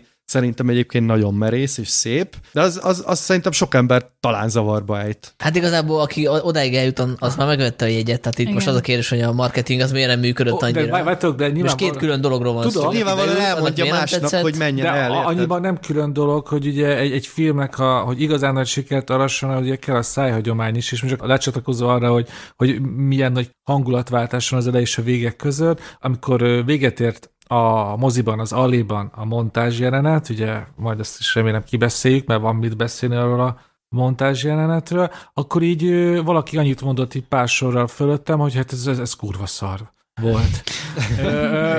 nyilvánvalóan ez nem egy fenkölt Boris fenkölt komolyan vettő filmkritika, de hogy értem, hogy mi volt mögötte, hogy ő nem erre váltott jegyet. Mert nyilvánvalóan ti is mondtátok, hogy gyakorlatilag te mondtad, hogy az előzetes az teljesen mást ígért. Az, hát egy ilyen az kokós rémálomba hajló dolog volt, ami az első, az első két epizód szerintem a, a buli, és utána a forgatós, az megadta. Ja, ja. Hát a forgatás olyan volt, mint hogyha még folyamatosan mindig abban a kokólázban lennénk, és hát nagyon viccesen is sikerült szerintem. Igen. Utána elkezdődött szépen egy ilyen Ugye e- erős már... Esetleg, sokkal... bocsánat, csak hogyha esetleg valaki nem látta a filmet, ugye Igen. az már hangzott, hogy ez a hangos filmváltás idejében játszódik, tehát 1927-ben indul, és azt hiszem, hogy 8 évet től talán föl. Nagyjából igen. És van az elején egy óriási buli, egy ilyen félórás buli, és ott megismerjük a főszereplőket, a Margot Robbie, aki egy ilyen feltörekvő színésznőt alakít, ott van még a ház egyik intézője, úgymond, a mexikói Meni, aki Diego Calva alakít, illetve egy nagy sztárt is megismerünk, a Jack Conradot, akit Brad Pitt alakít, illetve vannak még ilyen kisebb figurák, akik, akik visszatérnek, például egy, egy újságíró, akit James Smart alakít, és az ő történeteket követhetjük a hangos film előtt, és utána is, hogy ez a váltás hogyan érinti őket, és gyakorlatilag egy ilyen, egy ilyen tablót kapunk Hollywoodról, ennek a őskorszakáról. Talán, hogy egy kicsit is szemléletesebbé tegyem, ugye a Buzz Lurman nagy gatsby is ugye a 20-as évekre játszódik, és mondjuk amik ott voltak parti jelenetek, azok ilyen solid activity partik, ahhoz képest, amit ugye itt Démes ezzel lerendez az első fél órában, és ugye a másik, amit sok embernek eszébe jött, ugye az a, a Néma filmes, ugye az is erről az átállásról beszél, hogy a, akik nagy sztárok voltak a Néma filmekben, sokszor egyszerűen nem volt meg az a hangi adottságuk, ami később is sztárát tettél volna őket. Meg hát az ének az esőben. Például. Az, igen, például. Az hát uh, itt konkrétan az ének az esőben ugye benne is van a film végi nagy montásban, de itt konkrétan uh, story elemeket és jelenteket átemel és újráz. Tehát a, a, az a forgatás, a, a, a merev mikrofonok, az benne van a, az ének az esőben, mert Jack Conrad az gyakorlatilag benne van a, az ének az esőben, szóval ez egy ilyen bújtatott, hát nem remake, de azért abból indult ki, és azt írta teljesen át. Ugye, amit még szoktak említeni, ez a Boogie Nights, mert ugye az is hasonló struktúra, ugye ott a videóra való átállás dönti be a pornóipart, és a, itt ebben nincs ilyen nagy család, de hogy, de hogy azért a, a Boogie Nights is egy ilyen bulival indul, stb. Szóval azt is szokták emlegetni. Hát itt is van egy mag azért, akik ismerik egymást. Igen, igen, igen, tudom, igen. Meg akik ember. így folyamatosan kibejárkálnak egymás életébe. Meg hát ugye a parti jelenetek, a, bocsa, szerintem a Wall Street farkasát lehet talán ide kötni. Ja, ja azt mondtuk, igen, igen, igen. igen. Ja, hát ugye az a kérdés, hogy amit a Fébelman családnál is mondtunk, hogy ha valakinek ez közhely, akkor az tud-e bármit nyújtani, mert hogy itt is olvastam a kritikákat, hogy ezt a sztorit, hogy átváltás néma filmről hangos filmre, ezt már láttuk milliószor, és hogyha ezt meg akarom nézni újra, akkor megnézem az Ének az esőben, hogy mi szükség van erre, hogy még egyszer elmeséljék. Ja, hát erre hagyd kérdezzek vissza, hogy az Ének az esőben van több kilót ö, elefántszar? Van Meg ne- legalább száz nő e vonaglik, nem De tudom, nem is ilyen tragikus a vége, az egy idilli befejezése van az ének az esetben, hogy igazából mindenki boldog lesz Így a végére, van. mert be tud illeszkedni ebbe a, a hangos filmbe, és aki nem, például a, a, az a csaj, akinek vinyog a hangja, őt meg így berakják a függöny mögé, és soha többé nem Meg kell abban látni. senki nem hány, meg senkit nem húgyoznak le. Szóval Szóval pont ezt mondom, hogy, hogy, hogy nekem a Babilonban ami nem azt tetszett, amit mesélt, hanem ahogyan meséli el. Nekem az az, az volt. Egyetértek, nekem az volt a, hát a bajom, nem is bajom, de szerintem ez a film, ennek az üzenete, hát hogy is mondjam, nem is arra koncentráltam, hogy most akkor a hangos film tényleg tönkretette sorsokat, hanem hogy összességében ez a rengeteg ember, aki a mozi fejlődése során így lekopott, meg elfeledtük őket, hogy az ő életeik így tönkrementek, sorsok, ha emberek haltak meg, hogy megéri ez az egész. És ugye ez az egész finálé is arra fut ki, hogy a Menni, aki összetörve néz az egészet, a végén így elmosodik, hogy igazából megérte, hogy az életem tönkrement, mert hát a mozi varázsa beragad, behúz magával, és akkor erről szól az egész végső montás szekvencia is, hogy ez itt a kérdés igazából, ami egy ilyen 1.0-ás kérdés kicsit, amire kifut, hogy megéri? Tehát, hogy ennyire jó dolog a mozi? És az az üzenet, hogy igen. És, és ami nekem ezt a filmet tényleg így részleteiben lenyűgöző film, részleteiben imádtam, hogy moziba láttam, de pont azért, hogy ilyen teljesen a szögnél is egyszerűbb, végkifejletre, és méghozzá szerintem egy, egy, egy bántóan leegyszerűsítő, a, a Hollywood mit, mítoszát végeredményben felemelő végkifejletet kap, ezért az, én így dühötten léptem ki a moziból, hogy, hogy tényleg három órán keresztül erre jutott Damien Chazelle, és ez nekem nagyon nagy csodás volt, hogy, hogy a túlzások, a szórakoztató túlzások, a groteszk jelenetek és megkökkentések mögött itt valójában nem, nem volt sok gondolat ebbe a filmbe, és ez csak a legvégén döbbentem erre rá, és visszacsatolva a Fablemanre, nekem például ez emeli a Fableman sokkal a, a, a Babylon fölé, hogy ő Spielberg sokkal komplexebb módon és sokkal izgalmasabb kérdéseket tesz föl a moziról és a film erejéről, mint, mint Damon Chazelle, aki egy erejébe te ereje teljében lévő rendező, és nem egy avit nagypapa, de csak elmondom magatoknak, hogy éppen felrobban a Zoli feje, és mutogat, hogy ez hülyeséget beszélek, de jön Zoli. Azt hittem a Fablemannél foglak kinyomni, és ott, ott nem beszélünk többet, de akkor lehet a Babylonnal kapcsolatban. Szerintem ez nagyon nem egy szögegyszerű és egy ás gondolat, ami emögött a film mögött van, mert hogy nagyon ambivalens szerintem a, az a viszony, amit megfogalmaz a mozival kapcsolatban, ugyanis egyrészt van ez a fejlődés, amit ő egy ilyen szükséges rossznak tart, de egyáltalán nem pozitív fénybe mutatja, Másrészt igen, a az, hogy a, a valami nagyobbnak akarnak a részei lenni, és a mozi, és a többi, ez, ez valóban benne van. De szerintem itt egyet, nem egyértelmű, hogy ez egy szerelmes levél, vagy egy szakítós levél uh, Hollywoodhoz. Szerintem mind a, mind a két olvasat megállja a helyét. És uh, az, nem hogy is ezt a... mondtam. Hát a következő filmben fog ez kiderülni szerintem inkább, hogy most ő így elválik ettől, vagy még inkább belemerül. Hát nem tudom, de, de szerintem a, itt azért ennél bővebb ez, a, ez az amerikai mítosznak egy ilyen,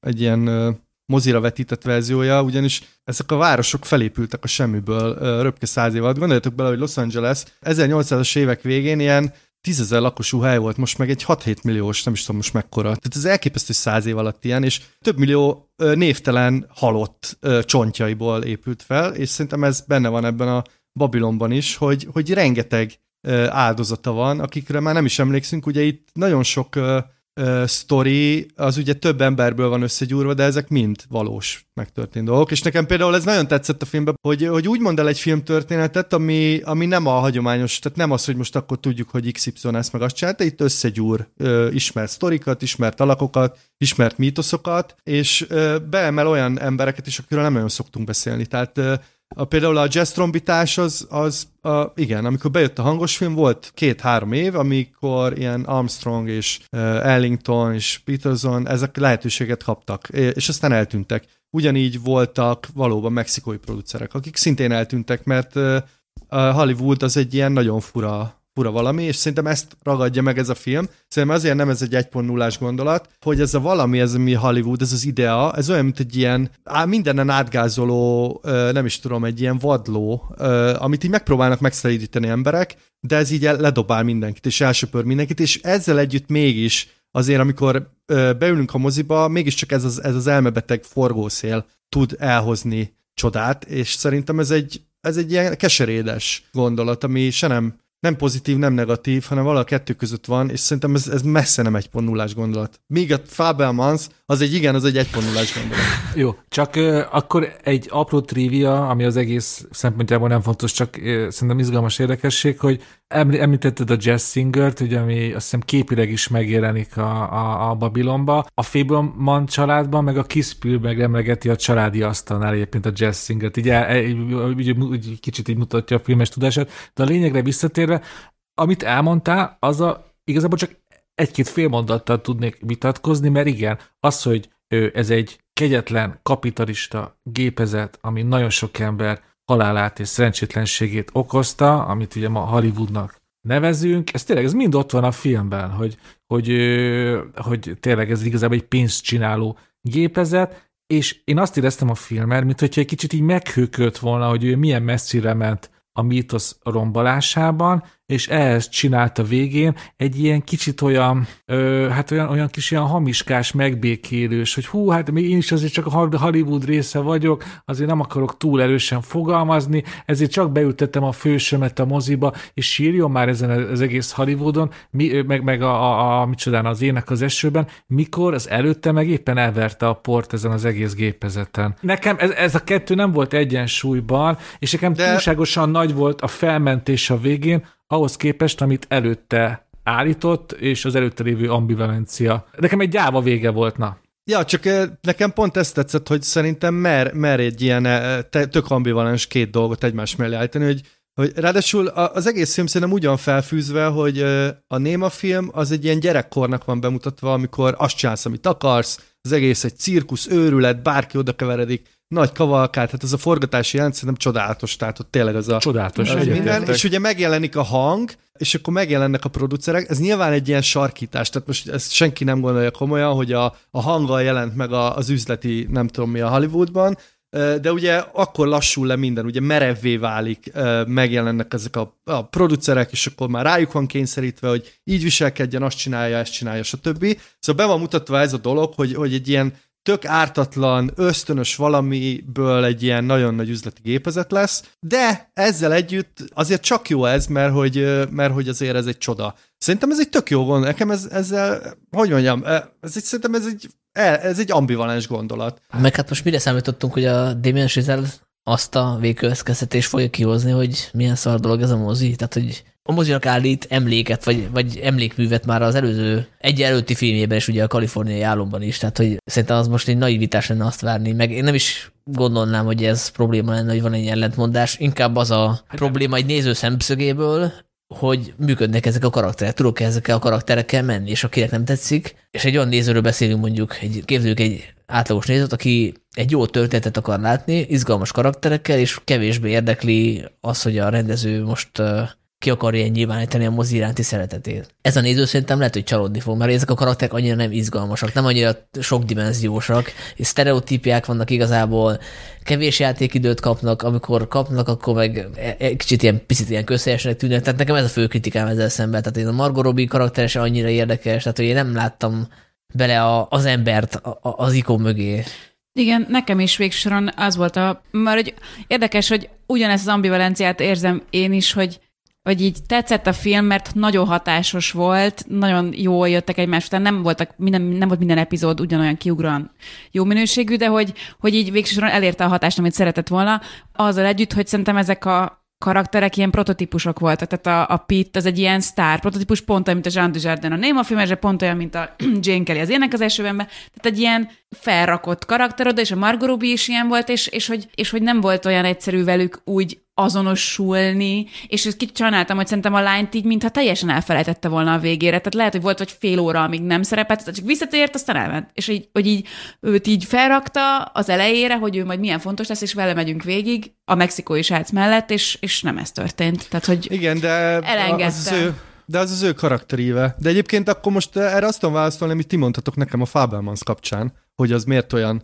teátrális. Hát hogyha emléksz, visszaemlékszel és egy korszaknak állítasz emléket, olyan stílusban, amilyen az a korszak volt, akkor szerintem ezek a karakterek pont, hogy jók, mert hogy olyanok ezek a karakterek, mint a kinyitnál egy, egy régi mozi újságot, és olvasnál a, a Jack Conrad életéről, nyilván fel vannak dobálva ezek a nagy közhelyek. Tehát, hogyha a Fabelmansnál nektek oké okay volt, hogy mivel úgy emlékszik az anyjára, ezért játszon úgy az anyja, mintha az 50 lenne, akkor itt miért probléma az? Hát nem az a kérdés, hogy nekünk oké okay Jó, jó, jó, na, állj, állj, állj meg Szerintem, szerintem itt nagyon fontos, hogy nem húztunk meg egy nagyon fontos határvonalat, hogy ugye ennek a filmnek van, szerintem úgy lehet ezt a filmet leginkább lehatárolni, hogy van a néma filmes korszaka, és van a hangos filmes korszaka. A néma filmes korszakát nem a, az nem karakterdráma, hanem ott a, a, a jelenteknek az iszonyú extázisa, a lendülete visz magával. Ugye először ugye a parti, ami ugye kb. az eszenciáját adja ennek a üvöltő 20-as éveknek a dekadenciájának, hát amire a Great Gatsby szól, annak kapjuk a hatványozott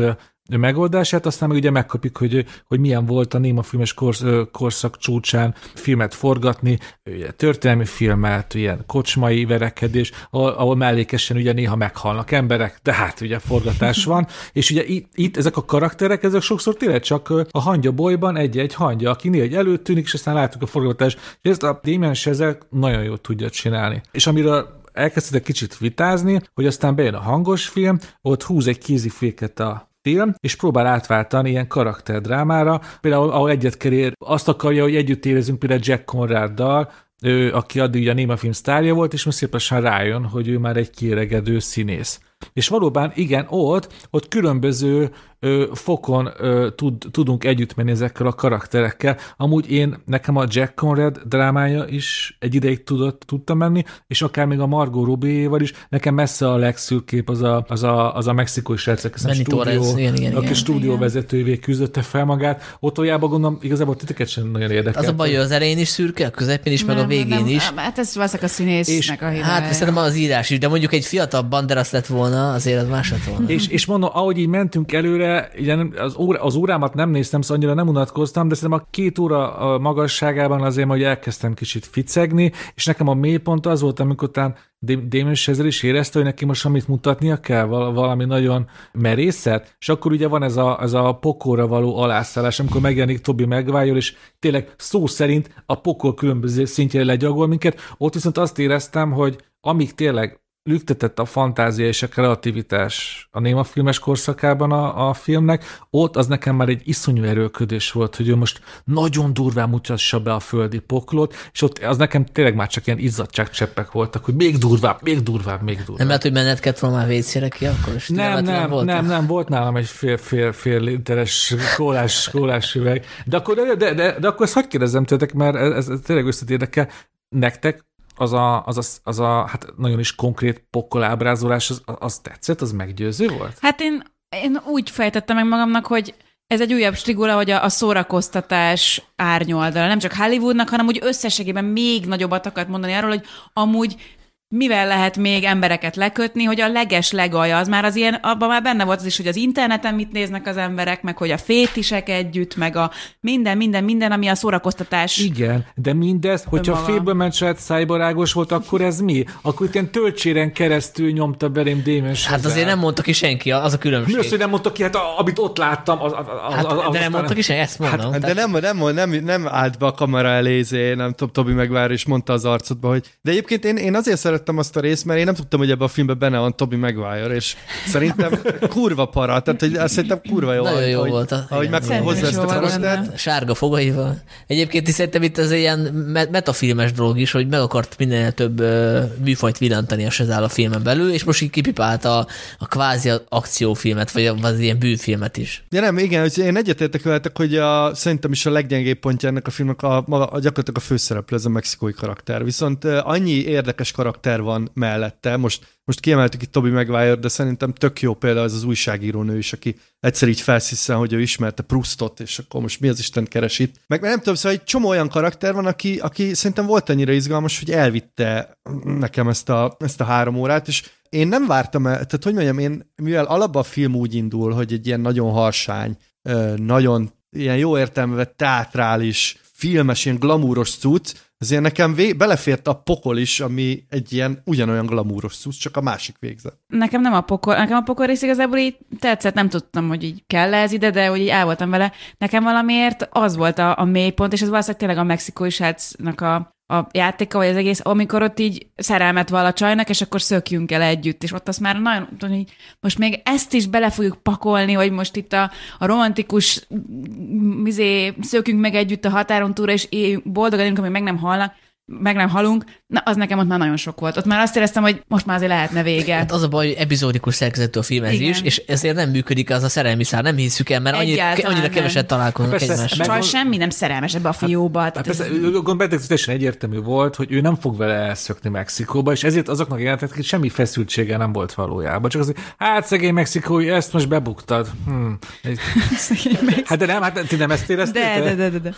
De ott tök vicces, amikor elmennek ahhoz a, az a, az a bá, nem is tudom, hogy hívják azt, a, aki a drogot árulja a forgatáskor, ilyen köpenyben. A báró. A gu- Szerintem az egész karakter kurva vicces, és ráadásul a, voltak ez, ez ilyenek. igaz. És neki is ott voltak a headshotjai az asztalon. Igen, és akkor elmennek a lakásába, és akkor mondja, hogy itt van a szobatársam, nem tudom, John, és akkor bejön a gangster, és így lelő. Szóval ezek szerintem viccesek, én nem tudom, én ezeket bírtam. Igen. De, tök, De hát én nem árulok el nagyon jó mert ugye- dolgokkal. Bocs, csak hogy én ugye megnéztem másnap, tehát hogy nekem annyira elrepült ez a három óra, hogy hogy jó, azt hozzáteszem, hogy én ugye 70 mm-es filmről láttam, és elképesztően jól néz ki ez a film. Szerintem azt azért, azt azért is vonjátok kétségbe, hogy ugye ez filmre forgott, és szerintem gyönyörű. Tehát, hogy olyan, olyan színek vannak benne, meg a, az operatőr, aki a svéd, ö, most gyorsan akartam mondani. De mindegy, szóval ö, elképesztően szép ez a film külsőre. Nem, nem a, a, abban teljesen egyetértek a Zolival, hogy ez is már eléggé kiderült az elmúlt nem tudom 20 percben, hogy komoly gondjai vannak a Babylonnal. Na, hogyha az a kérdés, hogy, hogy a mostani kínálatból melyik filmre érdemes elmenni a moziba, akkor az a Babylon. És pontosan azért, amit most a Zoli is mondott, meg hogy a Damien Chazerről most már teljesen bebizonyosodott, hogy, hogy ami ezért nagyon ért, hogy ilyen, ilyen egészen primer érzéseket, vágyakat váltson ki az emberből. Ugye a Whiplash robbant be, ott is azzal a ritmussal, az állandó dobolással és feszültséggel, hogy a őrületbe tudott kergetni, és itt is az, el, az, el, az első egy óra nagyon nehéz az extázis érzését, Ugye az, az egy nagyon gyorsan múló dolog az extázis. És itt mégis így milyen sokáig ki tudta tartani. Egy- Együtt a bulival, aztán másnap is a forgatáson. És ez, ez, ez egy fantasztikus rendezői adottság, amit nyilván most itt ezt a titkot kell megmagyarázni, hogy, hogy miért. Nyilván kurva sok filmet nézett, amúgy ő is egy nagy cinefil, de hogy a, a, a zenei előképzettsége szerintem az nagyon fontos a Damien Chazelnél, hogy ő mennyire ritmusra, mennyire zenére vág, és ez mennyire tud így, így a zene, a ritmus és a, és a, a kép együtt, azt mennyire érzi ennek a háromosnak az egységét. Hát ugye ő dobosnak tanult, Igen, tehát hogy az, az Csak, a, csak, csak ez a, ő ebbe jó igazán, és ahogy beszéltem, hogy amikor átvált karakterdrámára, ott viszont már Hát az a probléma, hogy ő eddig olyan filmeket csinált, aminek egy, két, három főszereplője volt, ez az első ilyen ensemble kasztja, tehát itt azért itt Robert Altmannak kell lenni, az ember tudja ennyi szállat kézben tartani, és neki nem mindig sikerült. Egyébként én is megnéztem a filmet még egyszer, a Corvinban, és- hát kicsit sötétebb volt, mint a Momba, tehát nekem ez volt a tanulság, hogy nem mindegy, hogy hol nézi az ember. Én is a momban néztem, és nagyon szép volt. És, és így másodszor a Brad Pitt, Brad Pitt drámájával jobban tudtam menni, tehát hogy az, az rendesen ki van az a szál. Tehát az, az végigviszi rendesen, hogy ő neki mi a problémája ezzel a rendszerrel, meg miért nem akar megváltozni. És úgy gondolkoztam, hogy hogyan lehetett volna ezt a filmet még jobbá tenni, és, és talán úgy, hogy nem ilyen nyilvánvaló ö, fősöket talál magának, mint mondjuk a, a Margot Robbie, a feltörekvő színésznő, aki ugye fölér a csúcsra, és aztán utána nem tud mit kezdeni a sikerrel, és, és akkor ennyi volt. Tehát, hogy ilyen marginálisabb figurákat lehetett volna találni, mint például azt a kínai kínai nőt, aki ugye táblákat írogat, de közben táncol is, meg énekel is, vagy például a fekete trombitás, tehát hogy oly- olyas valakiket, akik még, akiket még nem láthattuk hasonló történetbe főszereplőként. Igen, egyetértek, szerintem tök jó volt a, a trombitás és a kínai lány is, mert ugye a trombitás, azt már mondta Zoli, hogy így tényleg voltak ezek a fekete ikonok, akiket így kicsit így piedesztára emeltek egy x évre, és ugyanezt éreztem a nőnél, aki meg egy ilyen meleg ikon volt, tehát így ünnepelték az ő szexuális identitását egy pár évig, és aztán amikor már ez problematikussá vált, akkor kidobták az ablakon. Tehát, hogy így ez, ez jól megfogta. Én többet is bírtam volna belőlük egy kicsit. Tehát, hogy ugye a fekete szereplő lényegében senkivel nem kommunikált a, a menin kívül, egy-két jeleneten kívül, tehát teljesen a háttérben maradt, és azt kicsit sajnáltam, hogy így belőle nem volt több. Csak a, a, annyit ezzel, hogy, a, hogy az erkölcsiség változásához ezt amúgy ajánlak szépen leköveti a film, ugye volt az üvöltő 20-as évek, ami tudjuk, hogy a, a túlzásról és a dekadenciáról szólt, mert nyilván ott, ahol erre volt pénz, ugye. A 30-as években pedig aztán ugye a világválság, a gazdasági világválság, ahogy abból kilábaltak, ugye a Hollywoodra rögtön beköszöntött a híres Hays Code, ahol meg volt adva, hogy mit lehet, mit nem, és amit láttunk az első fél órában a partjelenetben, arra elmondhatjuk, hogy bármi, ami ott történt, az aztán nem követett volna be, és nagyon sokáig amerikai filmben a Hays Code miatt. Szóval e-, e-, ezt az erkölcsi váltást, és ennek az álszentségét, ezt, ezt szerintem ezt szépen leköveti a film, de tetszett, csak még arra, Sanyi, megkérdezted, hogy és jogosan, mert erről aztán izgalmasat beszéltünk, szerintem, hogy mennyit ad a Fébön családhoz az, hogy valaki tisztában van Spielberg életművel. Szerintem a Babilont azért tudjuk mi szeretni, vagy például én személyesen azért tudom részleteit csodálni, mert megvan bennünk a filmtörténet iránt érdeklődés. Én szerintem ez itt fontosabb ennél a filmnél, mint a Fablemannál a Spielberg iránti szeretet. Szerintem itt, itt nagyon fontos ez, ez, hogy valaki ezt a három órát élvezni tudja végig, és ne csak az első egy óráját. De ti, akik kétszer láttátok, ez, a, ez az utolsó montázs, az ugyanúgy működött másodjára is? Tehát ugyanolyan, nekem váratlan volt. Tehát én azt gondoltam, hogy igen, beül a moziba, én nem utáltam annyira, mint a, mint a Dénes, csak hogy így mondtam, hogy jó, hát végül is így is le lehet zárni, nem tudom, kicsit olyan szájbarágosnak éreztem, de hogy jó volt persze bevillanó Goddard, meg így tehát élveztem. Ez csak az érdekel, hogy ti nektek, akik már tudtátok, hogy ez jön, ugyanúgy elvarázsolt titeket az, hogy a Kubrick be volt vágva, meg a... Ha meg a, mondjuk ki, meg a Navik. a Navik is vannak benne tényleg. Tar- Tarbéla nincsen sajnos. Nem tudom, lehet másodjára észrevettétek. Én mondom, nekem ez a, ez a felemásság, ezen gondolkoztam második alkalommal is. Engem ez a vontás nem, nem elvarázsolt, hanem inkább ilyen intellektuálisan. Szerintem tök fura a filmeket választ abban a montásba. Tehát, hogy hogy az Avatart, meg a Matrixot, ugye inkább ilyen technikai mérföldköveket. Igen. Igen. És szerintem egy érdekes döntés, mert hogy nem ezeket a filmeket szokták az ilyen nagy montázsokba választani. Nekem másodszor is tetszett, hogy megkökkentő volt, és nekem már első is volt egy ilyen elméletem, ami nyilván hát ilyen légből kapottnak mondható, de hogy ugye azt látjuk, hogy jönnek ezek a klasszikusok, ezek a vitatatlan klasszikusok, aztán megjelenik egy felirat, hogy Fin du Cinema, a mozinak vége, és az avatar már csak utána következik. Tehát ezt lehet valamiféle, valamiféle ilyen kis odaszúrásként is, hogy igen, voltak azok a filmek, amit még emberek csináltak, fizikai díszeteken, és igazából a Babylon ennek is a himnusza, ennek a fajta filmkészítésnek, a, a kézműves filmkészítésnek, és én nem tudom elképzelni, hogy a Damien Chazelle az avatarra, amit egy kék szobába vesznek föl, színészek mindenféle díszet nélkül, hogy ez neki ugyanazon a polcon legyen, mint mondjuk egy Ben Hur. Tehát, hogy szerintem ebbe az is benne van, hogy kiírja, hogy Findu Cinema, és innen, innentől következik az avatar, meg a hasonló ilyen digitális szarságok. Ettől függetlenül az is mozi, tehát nem vitatja el, de hogy szerintem nem véletlenül került az a felirat oda, ahova. És egész hosszan. Tehát, hogy így igen, egyértelműen igen. azért. De ez egy tök jó észrevétel. Ez egy nagyon szép elmélet, csak amit ott a moziba láttam, az ennél sokkal kevésbé volt izgalmas, mint ahogy te ezt most így verbalizáltad. Az egy rendkívül mesterkélt és ilyen öntetszegő gesztus volt, hogy most én betömörítem a, az én eposzomban még úgy a filmtörténetek, még pár szeletét nem lett volna elég, a, a, amit addig beleraktam, és akkor még inkább ünneplem a mozit.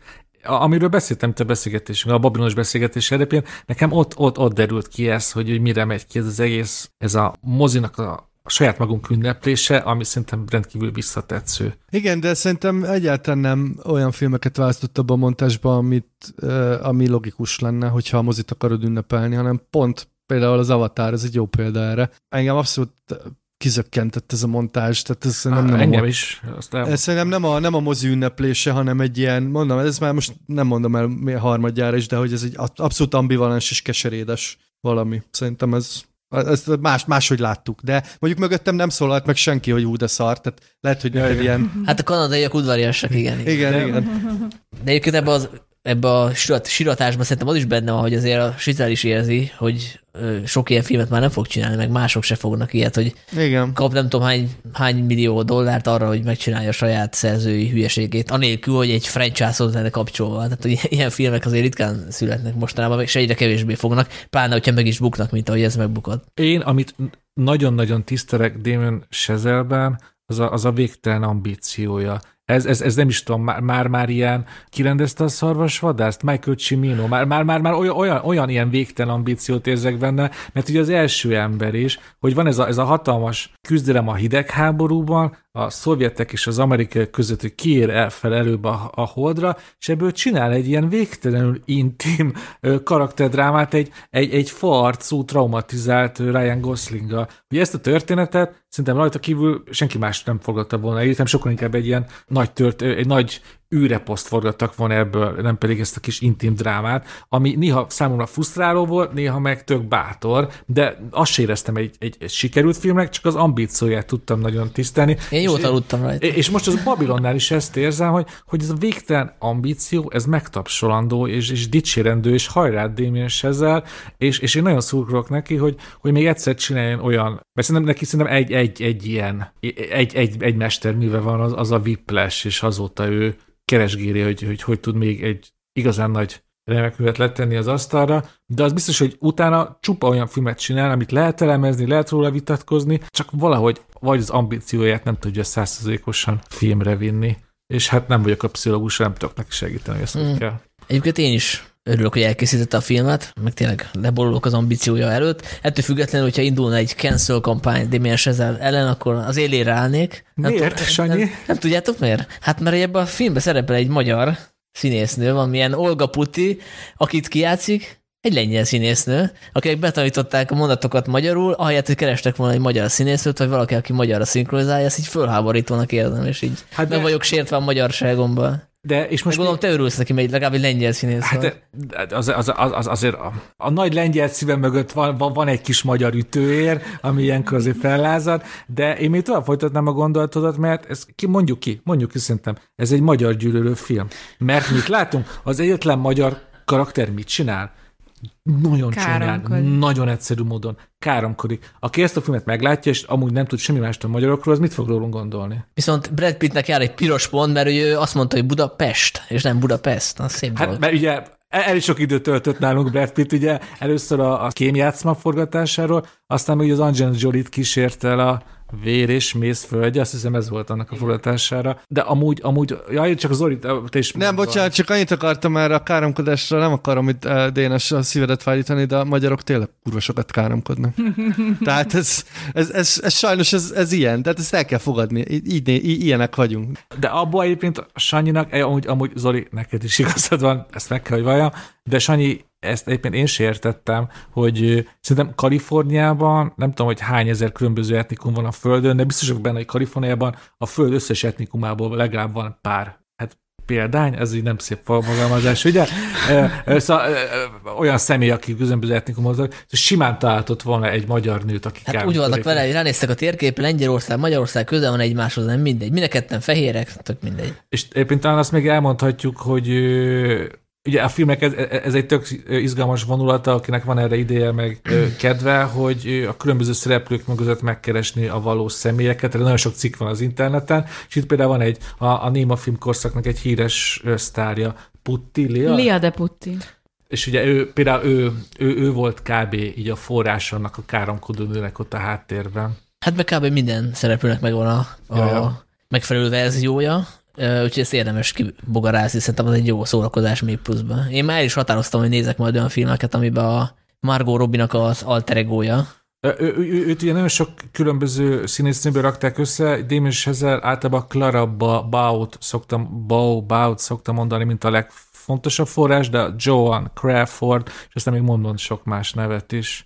Én, én egy embernek olvasom utána John Gilbert, ugye ő a Brad Pitt karakterének a fő inspirációja, és aki tényleg nagyon-nagyon érdekes, hogy, hogy és az a filmben részben benne is van, hogy vajon neki miért lett vége a karrierének, amikor ugye átváltottak hangos filmre Néma filmből, és ott is, ahogy, ahogy ezt Hollywood nagyon szereti, hogy a valóságot már nem lehet a legendáktól elválasztani. Például ugye úgy látjuk a filmben, hogy Brad Pitt karakter arra gyanakodik, hogy a stúdió vezető ugye összebeszélt ellene, hogy összeesküdött ellene, és például akkoriban volt egy ilyen pletyka, hogy a stúdióvezető konkrétan megbízgálta az, e- az első hangos filmjének a hangját, és feltekert, hogy még magasabb legyen a hangja a John Gilbertnek, és akkor így el lehet el le, így, így ő szabotálta a színészét, ami aztán állítólag egyébként csak egy kitaláció volt, de jaj, jaj, érdekes ezeknek a temérdek hollywoodi legendának utána olvasni, amiből nagyon sokat beledolgozott ő, Damon Chazelle a filmjébe, és erre ugye volt is ideje, mert a, a saját legendáriuma szerint ő már azt hiszem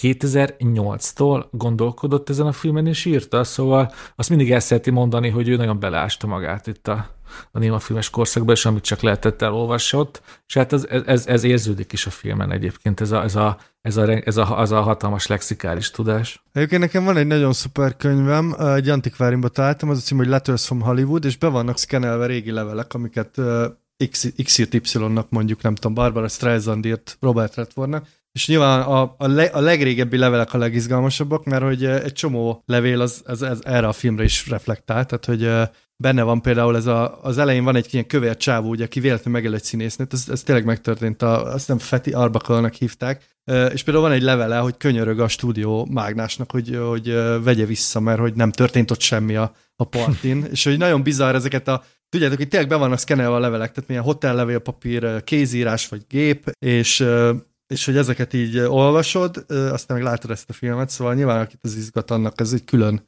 réteg a filmen. Ugye ti mind a hárman, hát Zoli, benned biztos vagyok, de Sanyi és Janka, ti is angolul néztétek? Ja, persze, Természetesen. Persze. Nyilván. Milyen kérdés ez, Dénes? Milyen igénytelen ember nézni a szinkronosan? Én vállaltam a hallgatóink kedvéért, hogy megnézem magyarul, hogy el tudjam mondani, és van egy jó hírem, ugye a legtöbbet beszélő karakter ugye a Hú, hát most... Meni. Köszönöm, mert most már nem mertem még egyszer mexikóinak hívni, mert ez kezd Diego válni. Igen, igen. Diego Calva, ő Király Dániel hangján szólal meg, és nagyon büszke voltam rá, hogy általában nem szoktam hangokat megismerni, de ő éppen nagyon jó, nagyon jó hangot ad És amikor neki. spanyolra vált dühében, akkor az hogy adottam meg Király Hát, Dániel? hát a, a, amikor összefüggően beszél spanyolul Diego Calva, akkor, akkor visszajön az eredeti hangja, és akkor ugye a hangszín megváltozik, amikor meg csak néha ilyen spanyol szavakat ugye belefűz a mondod, hogy, hogy ezt már nem bízom, nem, ezt már nem bírom tovább karamba, vagy valamilyen, akkor, akkor mondja is. Jézusom. Ö, De egyébként szerintem nyilván ez így keretek közé szorítja, de ő mindent megteszi, és szerintem a Király Danival nincs semmi gond, hanem tényleg az, hogy, hogy azt a nagyon fontos jelentet, amikor ugye beszéltük, hogy magyarul káromkodik a nő a háttérbe, azt így kicsit így megöli a szinkron, mert ugye a Brad Pitték magyarul beszélnek arról, hát mi nem értjük, mit beszél ez, valaki érti? És akkor magyarul beszélik az, hogy valaki mögöttük ugye tört magyarsággal káromkodik. Ez így azért ö, nem az igazi. Hát meg leszámítva, hogy nem lehet szinkronszínészként nem tudom, Kőbányán reggel 9-kor egy szinkron stúdióban eljátszani azt, amit Margot Robbie-ék fölvettek mondjuk 200 statiszta előtt, tehát hogy más érzelmi állapotban vagy, más akusztikus környezet van, egyszerűen leválik szerintem ilyenkor a, a, a szinkron, a, a helyszínen felvett hangról. Atmoszférát Jó, atmoszféra, Mit persze. mondottam, a legfontosabb karakternek tök jó hangot, és a Király Dániel tök jó átéléssel. Neked feláldoztad magad a hallgatók kedvéért. Hát így, Köszönjük így van. szépen, Dénes. Szívesen, szívesen. Na jó, szerintem fejezzük be, nekem még lenne mondani valom, de Hát mi, hát Sanyi, mi, mi, mi ragad be? Ugye, hát hogyha beszélgetünk egy három órás filmről, akkor mi is szerintem nyugodtan nyújtsuk el. nem, még dramaturgiai problémák jutottak eszembe, de Hát a- kár a- belemenni. Tehát hogy ilyen, ilyen apróságok, hogy a, ugye azon akadt ki a Margot Robbie karaktere, hogy neki el kell játszani, hogy ő ilyen művelt, késsel villával enni képes valaki, miközben neki korábban gond nélkül bármit el tudott játszani, tehát hogyha kellett, akkor ott a kocsmába megcsókolta az alkoholistákat abban a jelenetbe, de az nem megy neki, hogy most jó pofizzon egy estén keresztül, tehát ez fura volt. Hát ott a közeggel volt a problémája. Igen, Igen, igen, igen. Nem, ugye, ugye az, a szám az nem egy szerep lett volna, az nem egy film volt, hanem a valóság. Az, az neki a becsületén ejtett volna És sárfoltot. És ez a rengeteg ö, pisika kihányás, ez nektek az is olyan volt, hogy ez is része Hollywoodnak, ezt is pakoljuk bele a filmbe, mert volt konkrétan volt része, amikor a pisált valaki mellett a, a piszolálnál, és akkor a, ó, a hangos filmnek megvannak a maga, és egy ilyen fingás volt a háttérben, hogy megvannak volt. Hát, csak utána az a rengeteg hányás, tehát hogy a, nem tudom, hogy így ö, azért hogy el, el tudtam volna menni a Ne, nekem ez elefánt segjuk, az még egy dolog, de utána. Nekem ez azért tetszett, mert ez, ez Az is része Hollywoodnak, így, így, van. így írtam, szóval, ennyit Szóval van, volt funkciója, hogy, hogy hát ugye Hollywood ugye a, a legalantasabb módszereket használja egyrészt, másrészt ugye azt mutatja be, hogy, hogy ez azért tényleg szarból is, húgyból épült ez az egész, amiből nekünk aztán álmokat csinálnak, és akkor még egy, most már játszunk végig ezt az egész játékot, hogy Babylon és Fableman, amikor van Boris nagybácsinak a nagy monológia, a kis Spielbergnek, akkor például van egy olyan mondata, hogy addig kell elefántszart lapátolni, amíg majd azt mondják neked, hogy meglovagolhatod az elefántot. És mit látunk a Babilonba? A, a, hát most már akkor leszek rasszista, de nem vagyok az, csak a vicc kedvéért, hogy a, hogy a Mexikó ugye mit csinál? A, ott az elefántot addig tolja, addig fürdik a szarába, amíg végül ugye metaforikus módon felülhet az elefántra, szóval tényleg együtt játszik a két film nem tudom mennyire volt túl bonyolított az összekapcsolásom. és a másik, ami eszembe jutott a szinkronról, hogy valójában a legnagyobb hibáról nem is beszéltem. Hát ugye a film ugye nagyon pontos, hogy ugye Margot Robbie karaktere ugye hangsúlyos New, New Jersey akcentussal megy át ugye a nyugati partra, és ugye ez akkor lesz aztán hirtelen baj, amikor ugye átváltanak hangos filmre. És ugye a magyar nyelve sokkal kevés. Ugye, az, ugye Amerikában kis tudásra ugye minden államnak megvan a maga nyelvjárása. A magyar nyelv ennél sokkal hát már csak a kiterjedése miatt szegényesebb, és ezt most úgy tudták megoldani, hogy a Margot Robbie néha ilyen, ilyen, hát beszél. ilyen parasztosan, az a mi volt, hogy volt, és ezt így nem erőlteti tovább. Szerencsére nincs annyira eltúlozva, mint ahogy én csináltam, de most annyi le is tekertek kicsit a hangot, de, de így néha egy érzékeltetik a szinkronon keresztül, hogy ő nem a hát hogy mondják ezt szépen, nem a Queen's English beszéli? De akkor te tulajdonképpen egy másik filmet láttál. Igen, szóval de miért teszed ezt magaddal, Dénes? Tehát, hogy nekem, miért nem mész egy másik moziba, ahol angolul vetítik? Nekem fontos az, hogy a filmvilág blog hallgatósága... Nem, ott mindenki angolul fog elérni. Minél, minél, minél teljesebb Kevesebbet gondolsz a, a, a Babilonról. Ja, egyébként még a Margot Robbie meg a Brad Pittre visszatérve, hogy lehet, hogy azért sem volt akkor a siker, mert hogy őket ilyen szerepben már láthattuk, és én is úgy éreztem, hogy, hogy láttam már egy párszor, volt egy Hollywood, igen, a Brad Pittnek mi volt még, várja, hasonló? De minden, Margot Robbie-nak hát a Bestelem Brigantikban ugyanaz az olaszozást nyomta az elején, amit itt nyom ennek az elején. Jó, de az, az, azért most másodszor is nagyon vicces volt. Meg a Margot Robbie tényleg szenzációs, tehát hogy ez, ezt a szerepet neki találták ki, de hogy lehet, hogy neki is kéne most már váltani valamit már. Így. Picit úgy érzem magam, mint amikor a 90-es vagy a 2000-es években minden magyar filmben Stólandás, mert nem tudom ki volt, Olod Eszter volt a főszereplő, tehát most már lehet, hogy váltani Jó, kéne. azért tegyük hozzá, mondja ezt uh, Nicolas Cage második legnagyobb magyar rajongója, hogy azért... Na, na, na, na, na, na, hogy ez nála nem Cage probléma, azért... akkor, akkor tudom, mert te vagy az első, azért fogalmaztam. Nem, nem, nem, csak az, azért Nicolas Cage az elmúlt években játszott disznópásztort, önmagát, Jujutsu harcmestert, most azért, na, az, de ugyanazt játsza. Jó, jó, persze. Azért. Csak ugyanaz az arccal. Igen, de én csak én, hát én, úgy, mit csináljon szegény? Azzal, azzal teljesen egyetértek veletek, hogy miközben néztem Margot Robbie-t, miközben ugye egy néma filmes sztárt játszik, azért az indokoltnál többször eszembe jutott Harley Quinn. Ugye jól lettem ki azt a képregényt. Harley Quinn. Ö, hát jó, vagy igen, mindegy. Ö, hát igazából nem mindegy, de mindegy. De azt is észrevettem, hogy szerintem ez itt sokkal jobban játszik, mert nekem Harley Quinn-nél már tényleg túl sok volt. Itt viszont nagyon tetszett. Én úgy éreztem, hogy itt, hogy itt tökéletesíti ezt a, a, az őrült nőt, vagy hogy fogalmazzak. Na majd a Barbie-ban egy újabb arcát mutathatja meg, hát reméljük. És akkor visszatértünk, ahogy megígértük, a királyról fogunk most beszélni. Nem tudom, hogy neked hogy tetszett ez a beszélgetés? Uh, én nagyon élveztem, uh, akkor is, most is. Ugye általában szokott lenni, főleg ez velem fordul elő, hogy amikor megvágom az adást, akkor még eszembe jutnak dolgok, amiket el kellett volna mondani, és itt most egy dolog volt, ami, amit én említettem, hogy a Babilonnak a marketing az így el volt kicsit cseszve, de hogy ebben mélyebben nem mentünk bele, és én azóta megnéztem egy nagyon izgalmas YouTube videót, az a címe, hogy The Awful Marketing of Babylon, és így részletesen lebontja, hogy miért volt rossz az a marketing. Ugye egy oka, hogy megbukott a film, az az, hogy rosszkó került moziba, ugye, karácsony előtt, egy három órás film, de hogy azt állítja ez a csatorna, vagy a készítő, a videó készítője, hogy itt a marketing anyagok is el voltak cseszve, például a trailer, amit én aztán talán dicsértem is, vagy mi is dicsértünk, hogy azért az elég energikus, pörgős, Csak ugye az vele a probléma, hogy hiába jön le belőle az, hogy ebbe a filmbe sokat kokóznak, meg, meg rengeteget, rengeteg ilyen vad parti van, és így tiszta őrület az egész, de hogy nem derül ki belőle, hogy miről akar szólni. Tehát nincs egy vezérfonala, nem mutatja be a főszereplőket, tehát hogy, hogy nem, nem adja azt, a, azt az érzést a, a nézőnek, hogy, hogy itt emberi sorsok vannak, és azt is érdemes nézni. Tehát, hogy nem csak azért kell menni a moziba, hogy őrület legyen három órán keresztül egy ilyen egy ilyen Dionysuszi tombolás, hanem hogy valami történeti sztori, és, és nem derül ki az előzetesekből, úgyhogy ez valószínűleg így el egy cseszve csúnyán.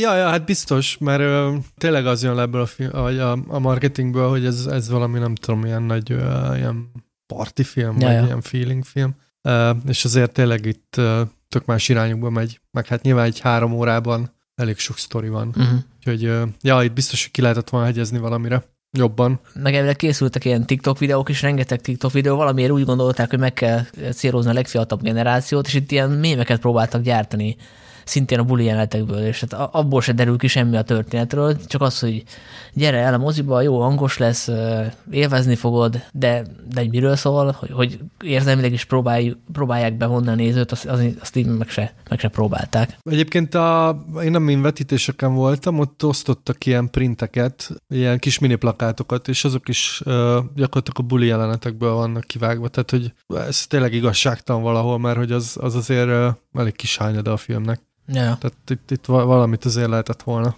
farigcsálni.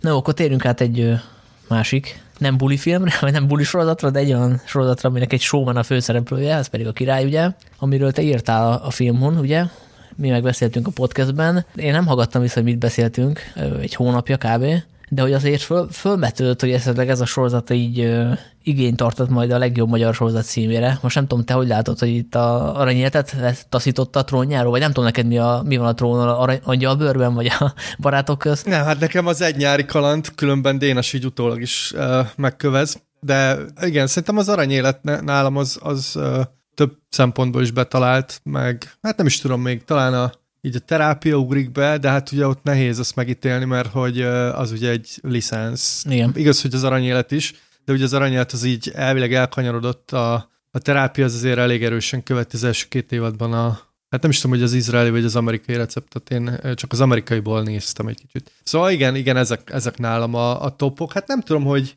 azért nehéz ezt így összehasonlítani, mert hogy azokból ugye több évad volt, ez meg ugye valószínűleg nem folytatódik, vagy hát ugye itt eljutunk addig a pontig, Hát még a mindenki ami lehetne, ugye, párhuzam. Ö, igen, csak ugye ott ö, talán beszéltünk a besúgóval kapcsolatban, hogy milyen problémák ö, voltak. Tehát, hogy azt én nem sorolnám így a, a nagyon, nagyon fontos magyar sorozatok közé. Illetve hát ö, nyilván fontos volt a diskurzus miatt, amit elindított a besúgó, de szerintem a minősége nem indokolta azt a nagy felhajtást, amit végül kavart, vagy nem tudom, te hogy látod. Hát nem tudom, hogy beszéltünk-e róla, amikor a Jimmy-t először elővettük, hogy összehasonlítani a két sorozatnak a viszonyulását a nosztalgiához, meg ennek a, tárgyi leképezéséhez, és hát azt szerintem ki lehet jelenti, hogy a királyba ezt jobban csinálta.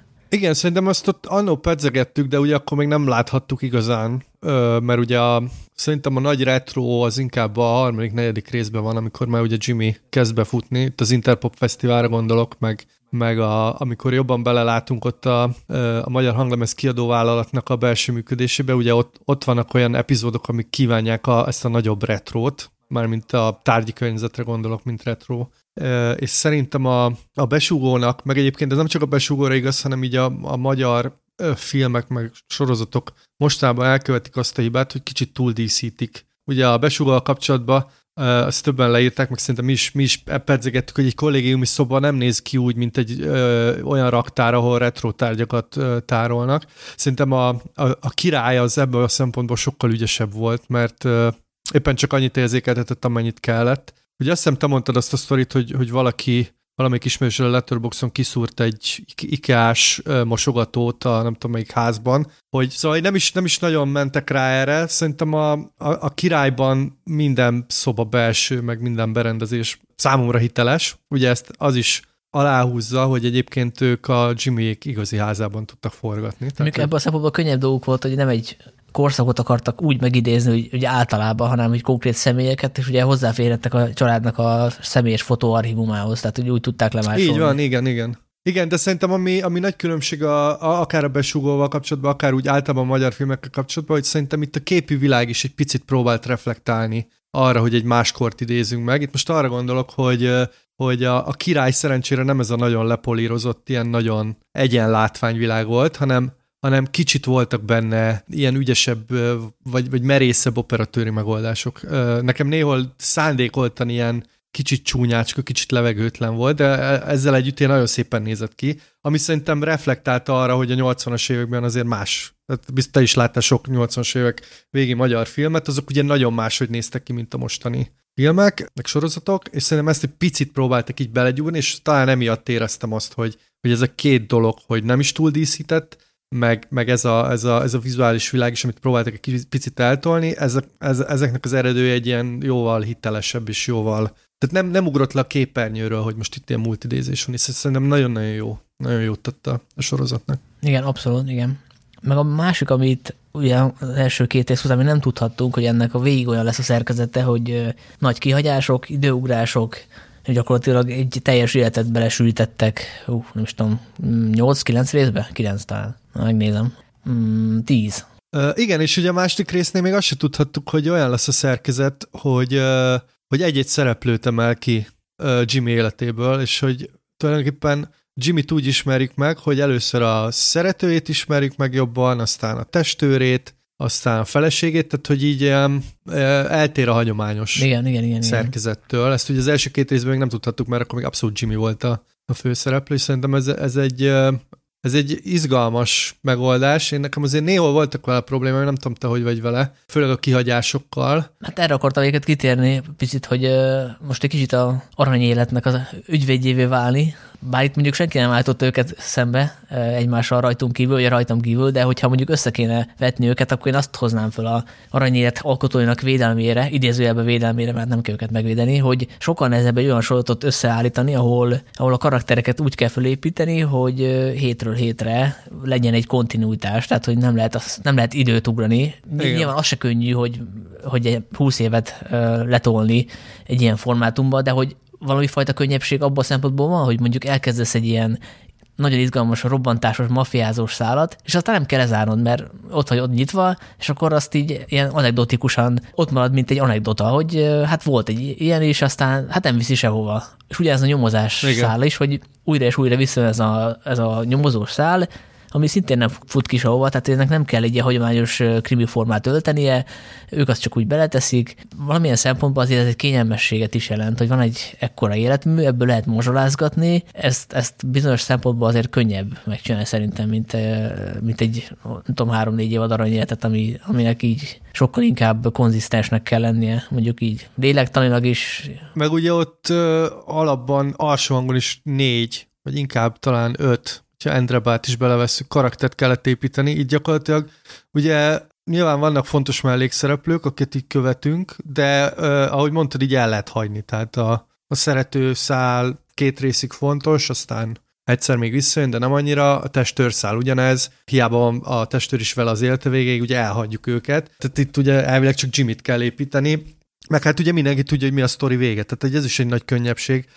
Itt ugye a, a nyomozó szál szerintem abszolút csak azért került bele, hogy részről részre építsék a feszültséget, hogy legyen az utolsó részre valami nagy durranás. Aztán végül szerintem az elmarad, vagy nem tudom te, hogy vagy vele hogy ugye belengetik, hogy itt nagy-nagy összeesküvések vannak, meg nagy megfejtések, meg ugye a rendőr, rendőrök ezt meg azt tudják, meg ilyen tanúk, meg olyan tanúk bukvannak fel, és ehhez képest azért, azért végül is a, azt a narratívát kapjuk, amit szerintem így mindenki kb. Igen, az egy kicsit lóg a levegőbe, tehát az ilyen picit megúszós lett szerintem. Tehát, hogy így be kellett lengetni igen, valami, igen, igen. valami kis rejtét, és hát azt, azzal nem kezdtek semmit. Tehát akkor ott el lehetett volna egy kicsit térni a valóságtól. Ugye itt végig próbáltak egyensúlyozni, ugye megjelenik a sorozat elején, hogy igazságok és hazugságok alapján vagy mi ilyesmi. Igen. igen és hát vannak igen. benne azért kitalációk, ugye, amikor szerenádot ad a feleségének a nem is tudom, melyik hídon, Erzsébet? Valamelyik hídon, ami ugye nem, szabadság, szabadság nem történt meg ebben a formában, hanem máshol történt meg, meg Casanova bár elleni bombamerénylet sem történt meg, de akár megtörténhetett volna. Szóval, hogy vannak ilyen fiktív részletek, de hogy a igazán nagy dolgokat illetően nem, nem tértek el a, attól, ami valóságban is történt. Igen, igen, hát nyilván ugye itt lehetett miből szemezgetni, mert tényleg ilyen nagyon durva sztorik vannak Jimmyvel kapcsolatban, tehát hogy én teljesen kiakadtam ezen, hogy a hogy ez a Pataki Attillás ilyen pisztolyt elővevős dolog, az állítólag tényleg megtörtént. Tehát, hogy tényleg ez egy nagyon hálás téma. Az én ö, fő problémám ezzel az időkiadjással inkább az volt, hogy ö, nyilván ez ugye nehéz írói szempontból, hogy az indulás nyilván izgalmasabb, meg a, meg a küzdelem, de szerintem valamennyire aránytalan, hogy a, az utolsó húsz évét azt így nagyon egyre nagyobb ugrásokkal abszolváljuk, és ugye mivel két főszereplő van, ugye az olasz Renato játsza a fiatalt, és a nagy Ervin az idősebbet. Ugye ott, amikor színészt váltanak, ott azért szerintem nagyon nagy ugrás van. Azt én egy kicsit nehezen, nehezen tudtam elfogadni, mert hogy nem csak az van, hogy ugye más színész lesz, hanem tök teljesen más lesz Jimmy karaktere is. Tehát a, az olasz Renato, amit játszik, az inkább ez a feltörekvő, energikus, ilyen mindenkin átgázoló, nagyon céltudatos valaki, a nagy Ervin féle, meg ez a befutó sztár, aki hát kicsit szerintem elmegy a paródia, paródia vagy a karikatúra irányába is néha, ez nyilván egy színészi játékból is fakad, de hogy mintha az írók egyre kevésbé szimpatizálnának a főhősükkel, vagy nem tudom te, hogy érezted. Kicsit olyan az a nagy Ervin féle Jimmy, mint egy ilyen kell South Park karakter, nem? igen, igen, igen. Ott, van, ott vannak ilyen nagyon durva, ilyen valós személyek, aki teljesen ilyen idi- idiótának van feltüntetve, vagy kicsit ilyen, nekem a Trump is eszembe jutott, hogy neked szokott mindenről Trump beszélgetni, de ugye, ugye ez Jimmy nyilván a valóságban is ilyen volt, hogy ilyen nagyon narcisztikus figura, ugye a hazugsága is erről szóltak, hogy kitalált ilyen különféle sztorikat, és ugye van az a híres fénykép a Gregor Bernadette, ahol megcsokolja, hogy által az úgy készült, hogy megkérte a fotós, hogy akkor majd kattints és akkor gyakorlatilag egy erőszak oda tolt a nyelvét, mert hogy neki kellett az, a, az, a, az a kép, hogy bizonyítsa, hogy én meg tudom szeretni akár a Gregor Bernadettet is. Szóval, hogy egy egoista figura volt, és erre rájátszik a sorozat, csak igen, néha egy kicsit így átmegy a, a paródia határán. Egyébként én ezt, hogy mondjam, az egész sorozat, sorozat hozzáállását tekintve is ilyen árulkodónak érzem. Nem tudom, neked melyik a kedvenc jeleneted, nekem az, ahol az Alföldi Robert által alakított esztéta megérkezik a Jimmyékhez, ilyen kritikus kurátor, ugye, aki odaítélheti a díjat, ha akarja, és hát egy ilyen óriási, ilyen elitista, arrogáns fasz, az derül ki róla, szépen kiosztja a Jimmyt, hogy amit ő csinál, az értéktelen hulladék, és egyébként az kurva vicces az élet, amikor ott a vacsoránál a homárt szegény Jimmy nem akarja megenni, de hát mégiscsak muszáj, hogy elhiggye a, a vendégük, hogy ők szoktak ilyet enni. Szerintem az, az egy, tehát a legviccesebb jelenet, amit így láttam az utóbbi, nem tudom, fél évben. Szóval az fantasztikus az a, az, az egész jelenet sor, de én egy picit önleleplezőnek érzem ezt az egész ezt az egész történetszálat, mert szerintem egy picit a sorozat alkotó is hasonlók ehhez az esztétához. Tehát ők annyira nem nézik le talán a Jimmy-t, meg a rajongói, de egy pici kis, pici kis lenézés azért van benne, tehát hogy abban, hogy a, a Jimmy-t nem halandóak nem karikatúraként mutatni, abban szerintem az van, ha nem is mondják ki, hogy Jimmy, mint ember, mint személyiség nem méltó arra, hogy kapjon kettőnél több dimenziót. Tehát, hogy ugyanolyan, ugyanolyan empátiával mutassák be, mint ahogy mondjuk a, a, a Krisztiánt, vagy a Hárfamarit, vagy a nem is tudom ki volt még a, a testőrt, tehát, hogy egy bizonyos fajta lenézést ebben érzek, és abban is, hogy a zenét sem hallhatjuk ilyen 20 másodpercnél hosszasabban. Pedig, hogyha meg akarjuk érteni azt, hogy a Jimmy-t, Jimmyért miért rajongtak, akkor azért be kellett volna mutatni azt is, hogy, hogy neki az ő zenéhez mit jelentett az embereknek, és erre van kísérlet persze, megismerjük a, a Csákányi Eszter karakterét, meg a Döbrösi Laurának a, a Suicide tinédzserét, de hát ugye érted a, a problémát, hogy akiket megismerünk, mint Jimmy rajongók, azok ilyen, majd, majdnem ilyen pszichotikus, vagy vagy túlságosan betegesen rajonganak érte, és nem derül ki igazából, hogy a Jimmy-t, miért szerették az emberek, és közben meg a zenéjét se halljuk, mert, mert ennek tényleg az az üzenete, hogy a Jimmy zenéje sem érdekes annyira, hogy akkor megpróbáljuk bemutatni, hogy legalább legyen egy koncertjelenet, és ebben nyilván benne van a, a pénzszűke, és ezt elmesélték az alkotók, azt hiszem a Filmhú podcastjében is, hogy, hogy nyilván a, a, a BS-beli koncertet azt így meg akarták mutatni, de hát ahhoz nem volt elég statiszta, tehát hogy ennek anyagi Igen. akadályai is voltak, de én azt érzem, hogy, hogy itt azért tehettek volna többet azért, hogy picit emberarcú legyen ez a Jimmy. Hát én, nekem két jelent ugrik be, ahol ezt megpróbálták. Egyrészt a roncstelepen, amikor kiderül, hogy Jimmy-t hallgatnak az öltözőben, és ugye a Christian megpróbálja el, eltitkolni. Meg a másik, amikor közértbe oda megy hozzá egy nő, de hát már, már az, is, az is az a kategória, amit mondtál, tehát hogy kicsit így túl van tolva. Pedig szerintem ez egy nagyon fontos dimenzió lett volna, hogy a sorozat nem igazán ad magyarázat arra, hogy hogy az Istenben van az, hogy amikor meghalt, akkor 13 lemeze került a ma a lista első 13 helyére, meg hogy még a mai napig. Tehát így elképesztően nagy rajongótábora van. És úgy van, úgy van nagy rajongótábora, hogy egyszerűen nem hajlandóak a, a zenéjét játszani a rádiók. Akkor igen, se játszották, igen, és igen. most se. Tehát hogy konkrétan volt, a, hallottam egy beszélgetést a Jimmy fia Krisztiánnal, akit a bocskorék fölhívtak a Retro Rádióba, és akkor a Krisztiának egy kérdése volt a beszélgetés végén, hogy egyszer végre játszanak már le egy Jimmy számot. Tehát, hogy soha nem játszanak a retro rádió, benne van a címében, hogy retro rádió, és akkor megígérték, hogy majd lejátszanak egyet. Tehát, hogy ez, ez is egyfajta ilyen, nem tudom, elitista hozzáállás. Itt van valaki, akit milliók hallgatnak, milliók szerettek régen is, meg most is, és van egy ilyen fajta viszolgás. Nem akarjuk megérteni, mi Igen, igen, és ez szerintem egyébként ez egy nagyon jó téma lett volna a sorozatban. Nem tudom, hogy ezt miért, miért hagyták el, vagy hanyagolták el, hogy hogy van az, hogy ugye Jimmy talán az egyetlen olyan nagyon mainstream magyar sztár, aki, aki megtartotta ezt a fajta ilyen, hát nem is tudom mi erre jó szó, szóval hogy így az alsóbb osztályokkal való tehát ugye az ő zenét nagyon könnyű befogadni, nagyon könnyű rácsatlakozni. Ez nyilván, mit tudom én, számodra azt jelenti, hogy kicsit gicses, vagy, vagy, vagy kicsit ilyen felületes, főleg a szövegek, de hogy ez, ez nagyon sok embernek meg, meg nagyon fontos élmény. És hogy ezt, ezt valahogy ezt, ezt el, elbagatelizálják szerintem. A másik dolog, ami, ami, ami szerintem fájon hiányzik a sorozatban, hogy ugye Jimmynek ez valószínűleg kényelmetlen volt ez a szerep. Tehát, hogy érted, itt van egy olyan, hogy hirtelen rátszakad ilyen elképesztően nagy népszerűség, és egyébként így a szakma nagy része fikáz, meg, meg nem, nem vagy besorolható abba a fajta ilyen esztétikai zébe, amit így művészetnek hívnak, közben meg nagyon sokan szeretnek. Igen. És, uh, Tehát azt valahogy meg kellett érteni, hogy ő miért marad például Csepelen, mert hogy az például nyilvánvalóan nem az ő egóját mutatja, annak az ellenkezőjét, és ebből nem derül ki szerintem a sorozatból, hogy ő, ő neki erre miért van szüksége. Ez nem pózolás a részéről, ő tényleg őszintén próbált hű maradni a gyökereihez, bármennyire is nem tudom, ilyen Igen. parodisztikusan hangzik ez most, de tényleg azért szerintem árnyalta a figura lehetett volna, mint ami a sorozatban van. Igen, én is azt éreztem, hogy picit lehetett volna árnyalni, főleg azért, mert hogy egyébként a körülötte lévő embereket nagyon jól árnyalja a sorozat. Tehát például a, a, a Krisztián azt szerintem egy nagyon jó karakterívet kap. Ja, nagyon jó az uh, a epizód, tökre... a színész is nagyon jó.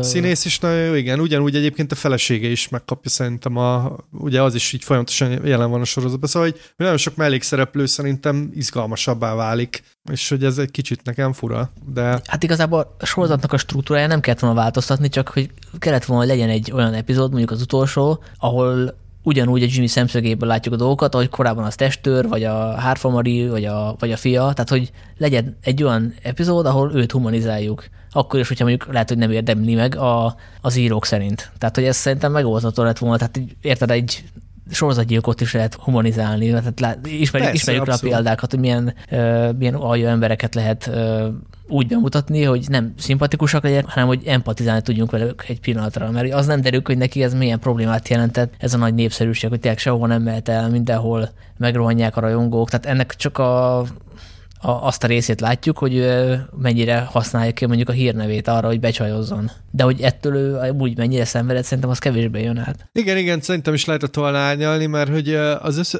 azért elég sok olyan drámai pillanat van, ami, ami végül is átmegy ilyen kicsit komikumba. Tehát most az jut eszembe, amikor ugye bemegy a stúdióba, és akkor ott meglátja azt az újságcikket, ahol lecsúnya nőzik, ami szerintem azért nagyon fájhat valakinek. Tehát, hogyha én ezt olvasnám magamról, azért nem esne jól. És ugye ott is egy kicsit ilyen komikus irányba tolják el ezt a, ezt a dolgot, ami szerintem nem feltétlenül igazságos. Én értem egyébként, tehát hogy értem, hogy mi, mi mozgatta ezt. Meg egyébként ezt meg lehetett volna úgy is valósítani, hogy picit realisztikusabb legyen, úgy, hogy, hogy rekreálnak egy interjút, mert az konkrétan megtörtént, hogy bement a napkeltébe, ahol a Lakatti Károly volt a kérdező, hát és ő konkrétan elkezdte ezt feszegetni, hogy hát neked mi a titkod, amikor közben nem nézel ki valami jól, most lehet, hogy nem pont ezekkel a szavakkal mondta, fönn van a Youtube-on, meg lehet nézni, és a, a Jimmy az teljesen megsértődött, és abból a interjúból az jött ki, hogy ő azt gondolta, hogy hogy őnek nincsen ilyen handicapje, és ez is, ez is egy tök érdekes dolog, hogy hogy ő ezzel a tudattal élt, és hát ezért tudott olyan sikeres lenni a nőknél, mert hogy nem volt olyan kisebb rendőrségi komplexusa.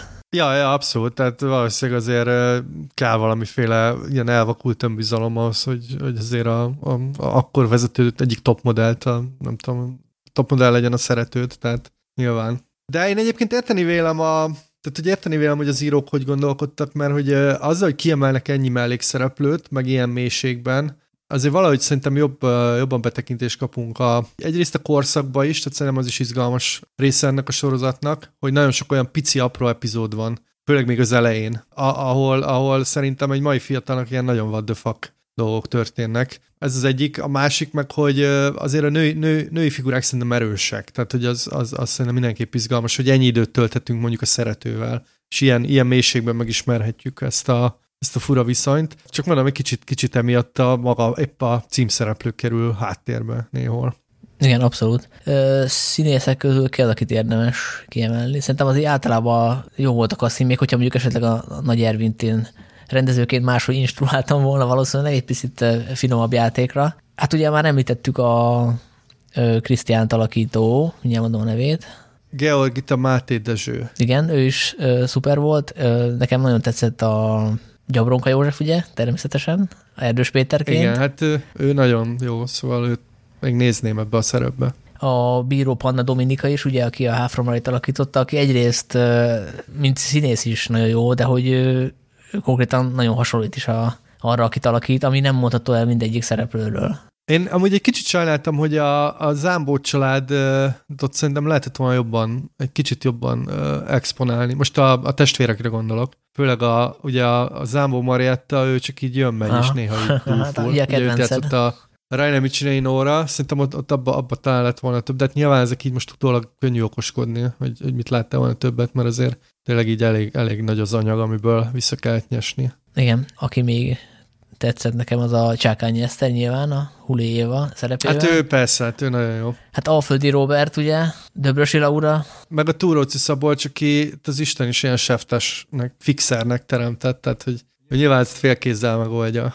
Jó, hát az most uh, lehet, hogy úgy csapódik le, hogy itt most elmondtuk ilyen negatívumokat is a sorozatról. Ennek az is az oka, hogy mindenki dicséri, és teljesen joggal dicséri, és azért lehet, hogy akkor érdemesebb volt most ja, kiemelni esetleg egy-két kevésbé sikerült momentumot, de hogy ettől függetlenül ez egy nagyon szórakoztató sorozat, és én szívesen néztem volna két-három évadig is, és egyébként, hogyha mondjuk két évad vagy három évad, akkor lehet, hogy ezek a, ezek a problémák nem lettek volna, mert több idő lett volna mondjuk a, a Jimmy karakterét is jobban kifejteni, mint így, hogy át kellett rohanni az életén. Ne, abszolút, tehát nyilván itt rengeteg olyan sztori, meg mellékszál, meg ö, nem tudom, időszak van, amit, amit biztos, hogy ki lehetett volna jobban bontani, meg hát ö, azt szerintem most ezt az elején azért elmondtuk, hogy ö, nyilván így a legjobb magyar sorozatok közé soroljuk, tehát most az, hogy itt egy kicsit a negatívumait emeltük ki, ez inkább csak ilyen szeretetből szerintem, nem? Hát azért én nagyon rákattantam, tehát egyrészt az egy dolog, hogy nagyon vártam minden részt, és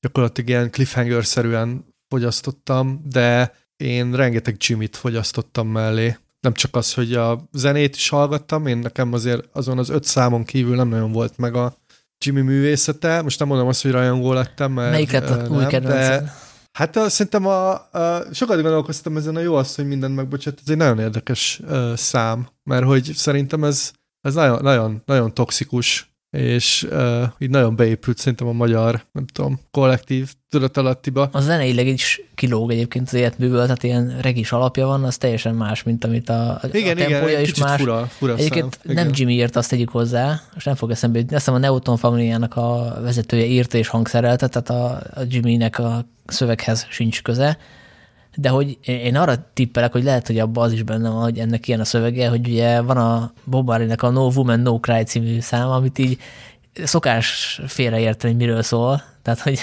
Igen, igen, az nem, az nem arról szól, hogy nincsen nő, és azért sírni kell, hanem hogy egy nőhöz beszél, hogy ne sírj asszony. Igen, tehát hogy lehet, hogy annak a szellemébe fogant meg, és azért, is, azért is lett regi, mert hogy azt gondolta a szerző, hogy hát a regi, regibe az ilyen finom kis ilyen mizantrópia, vagy hogy mondják ezt, hogy mondják a nő gyűlöletet? Nem mizantrópia. Arra van külön szó? Hímsovinizmus? Lehet. Szóval hogy az, azt gondolta, hogy ez a regi műfajnak az ilyen kis fűszere, tehát hogy az hát, hozzátartozik. Lehet.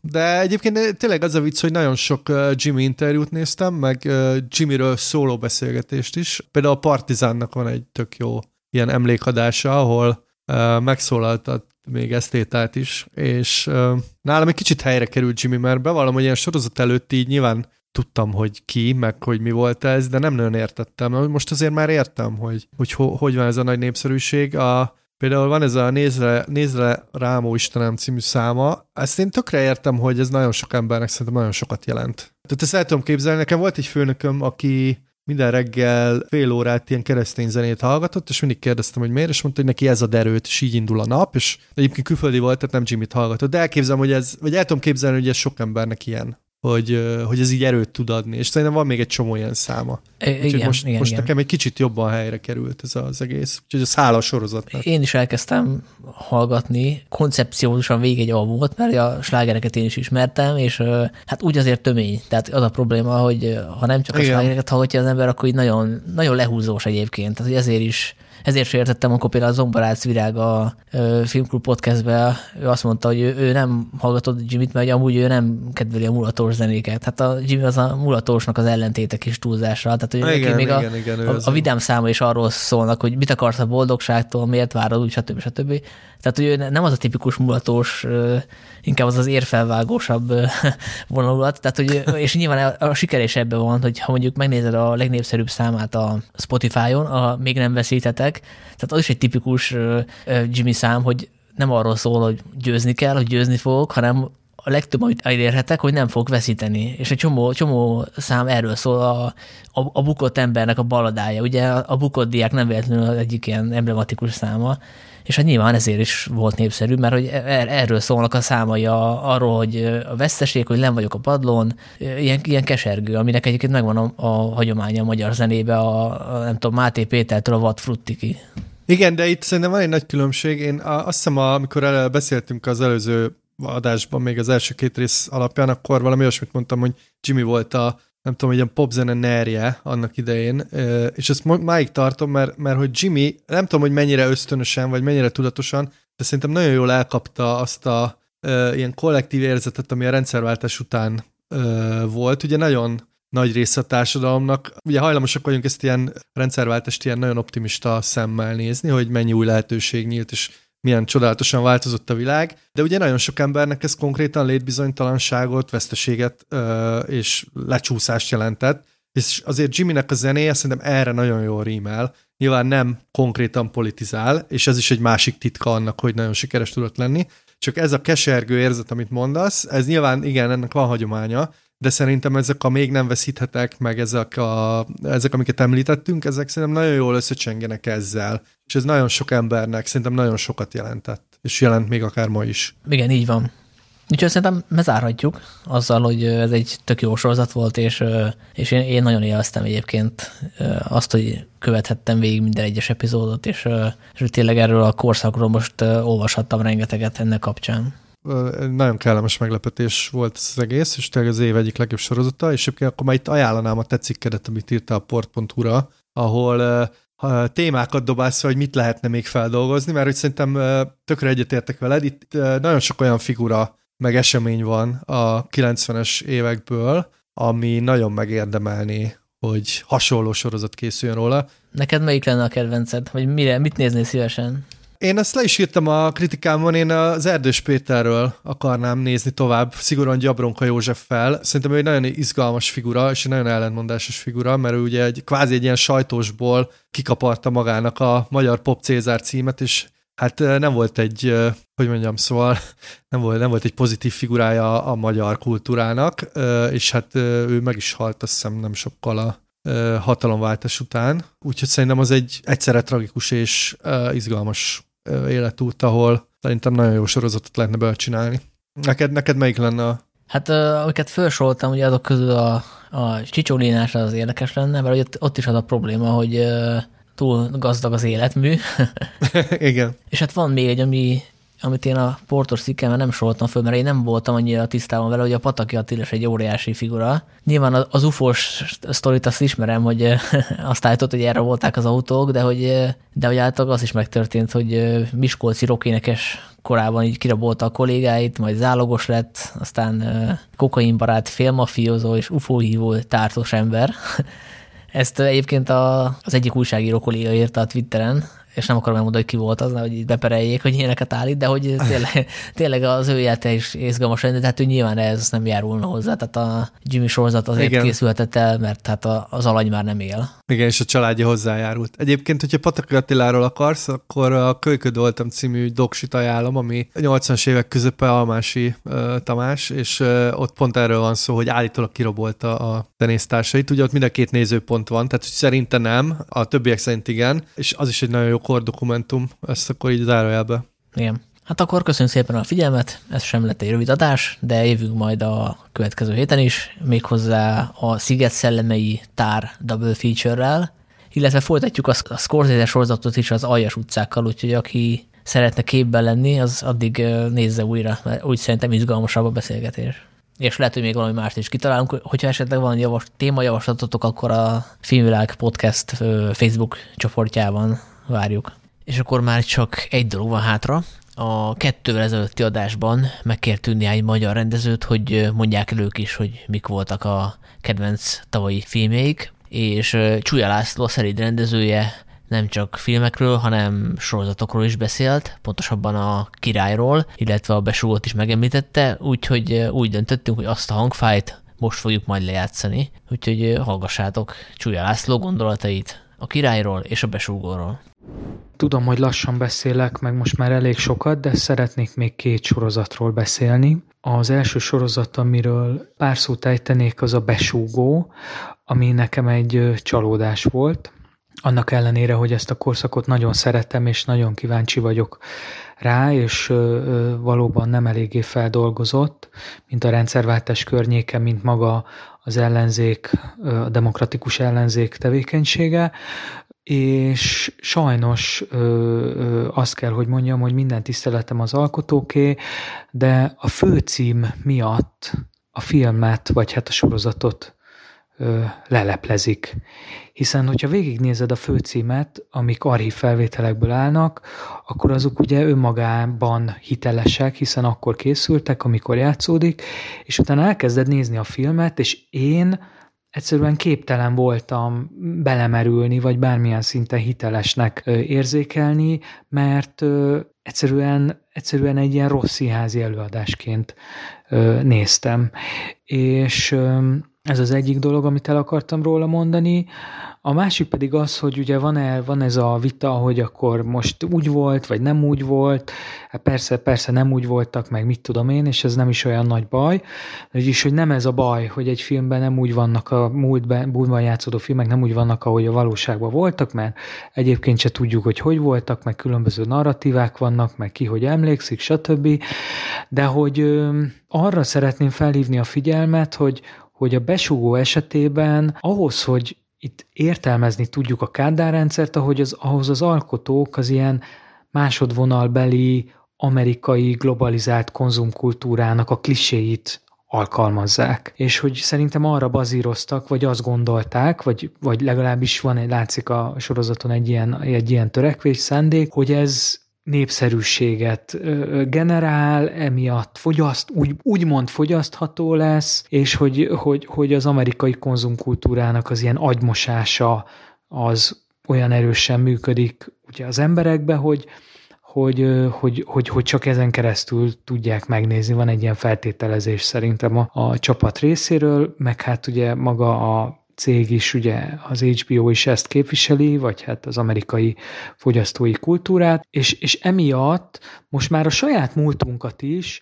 csak ebben a sorozatban úgy tudjuk megérteni, hogyha vagy feldolgozni, vagy egyáltalán közel kerülni a múlthoz, hogyha, hogyha ilyen krimikből, meg egyéb ilyen kémtörténetekből ismerős kliséket látunk. Azért víjognak a történészek, hogy de hát az állambiztonsági szolgálat, a titkos szolgálat, ez az egész besúgásos sztori, és az ellenzéknek a működése nem így működött, mert már ott is úgy viselkednek ezek a magyar tisztek, meg emberek, ahogyan az amerikai filmekben, hogy nem tudjuk plastikusan megfogalmazni, vagy legalábbis a besugónak nem sikerül plastikusan megfogalmazni azt, hogy mi volt a kádárrendszerben, mert le van ő öntve az egész ezzel a fogyasztói ilyen konzumszósszal. És azért gondolom, hogy, hogy ez, egy, ez egy nagyon nagy kudarc, és egy nagy elszalasztott lehetőség, mert a másik sorozat, a Jimmy sorozat, aminek ugye az a címe, hogy király, a király, az viszont gondol arról valamit, hogy ez a dolog Magyarországon játszódik. És ugyanúgy egy ilyen profitorientált cégnek a terméke, úgymond, de mégiscsak érzem azt, hogy ott dobok benne valahol Timár Péter vagy Gotár Péter szíve, és a 80-as évek magyar filmje, és az a világítás, a színes félnyek, a beállítások, az a setting, a, az a, a térszerkesztés, ott, ott vannak gondolatok arról, hogy ez Magyarországon játszódik, és hogy milyen volt a 80-as években élni. Vagy legalábbis a magyar, bizonyos magyar filmeken keresztül, ahogy a magyar filmek abban a korban feldolgozták Magyarországot, az valahogy ö, ö, sokkal összetettebben és autentikusabban tud megszólalni. És egyébként is én nagyon szerettem a Jimmy karakterét, meg szerintem tök fontos a, a Jimmy, meg az egész, a rendszerváltás történetének is, meg a 90-es évek történetének is szerintem egy ilyen emblematikus figurája, és kurva jó, hogy ezt megtalálták, és azt kell, hogy mondjam, hogy, hogy, hogy az alkotói csapatnak sikerült valamit, valamit ebből megfogni, úgyhogy, úgyhogy királyok vagytok, hajrá!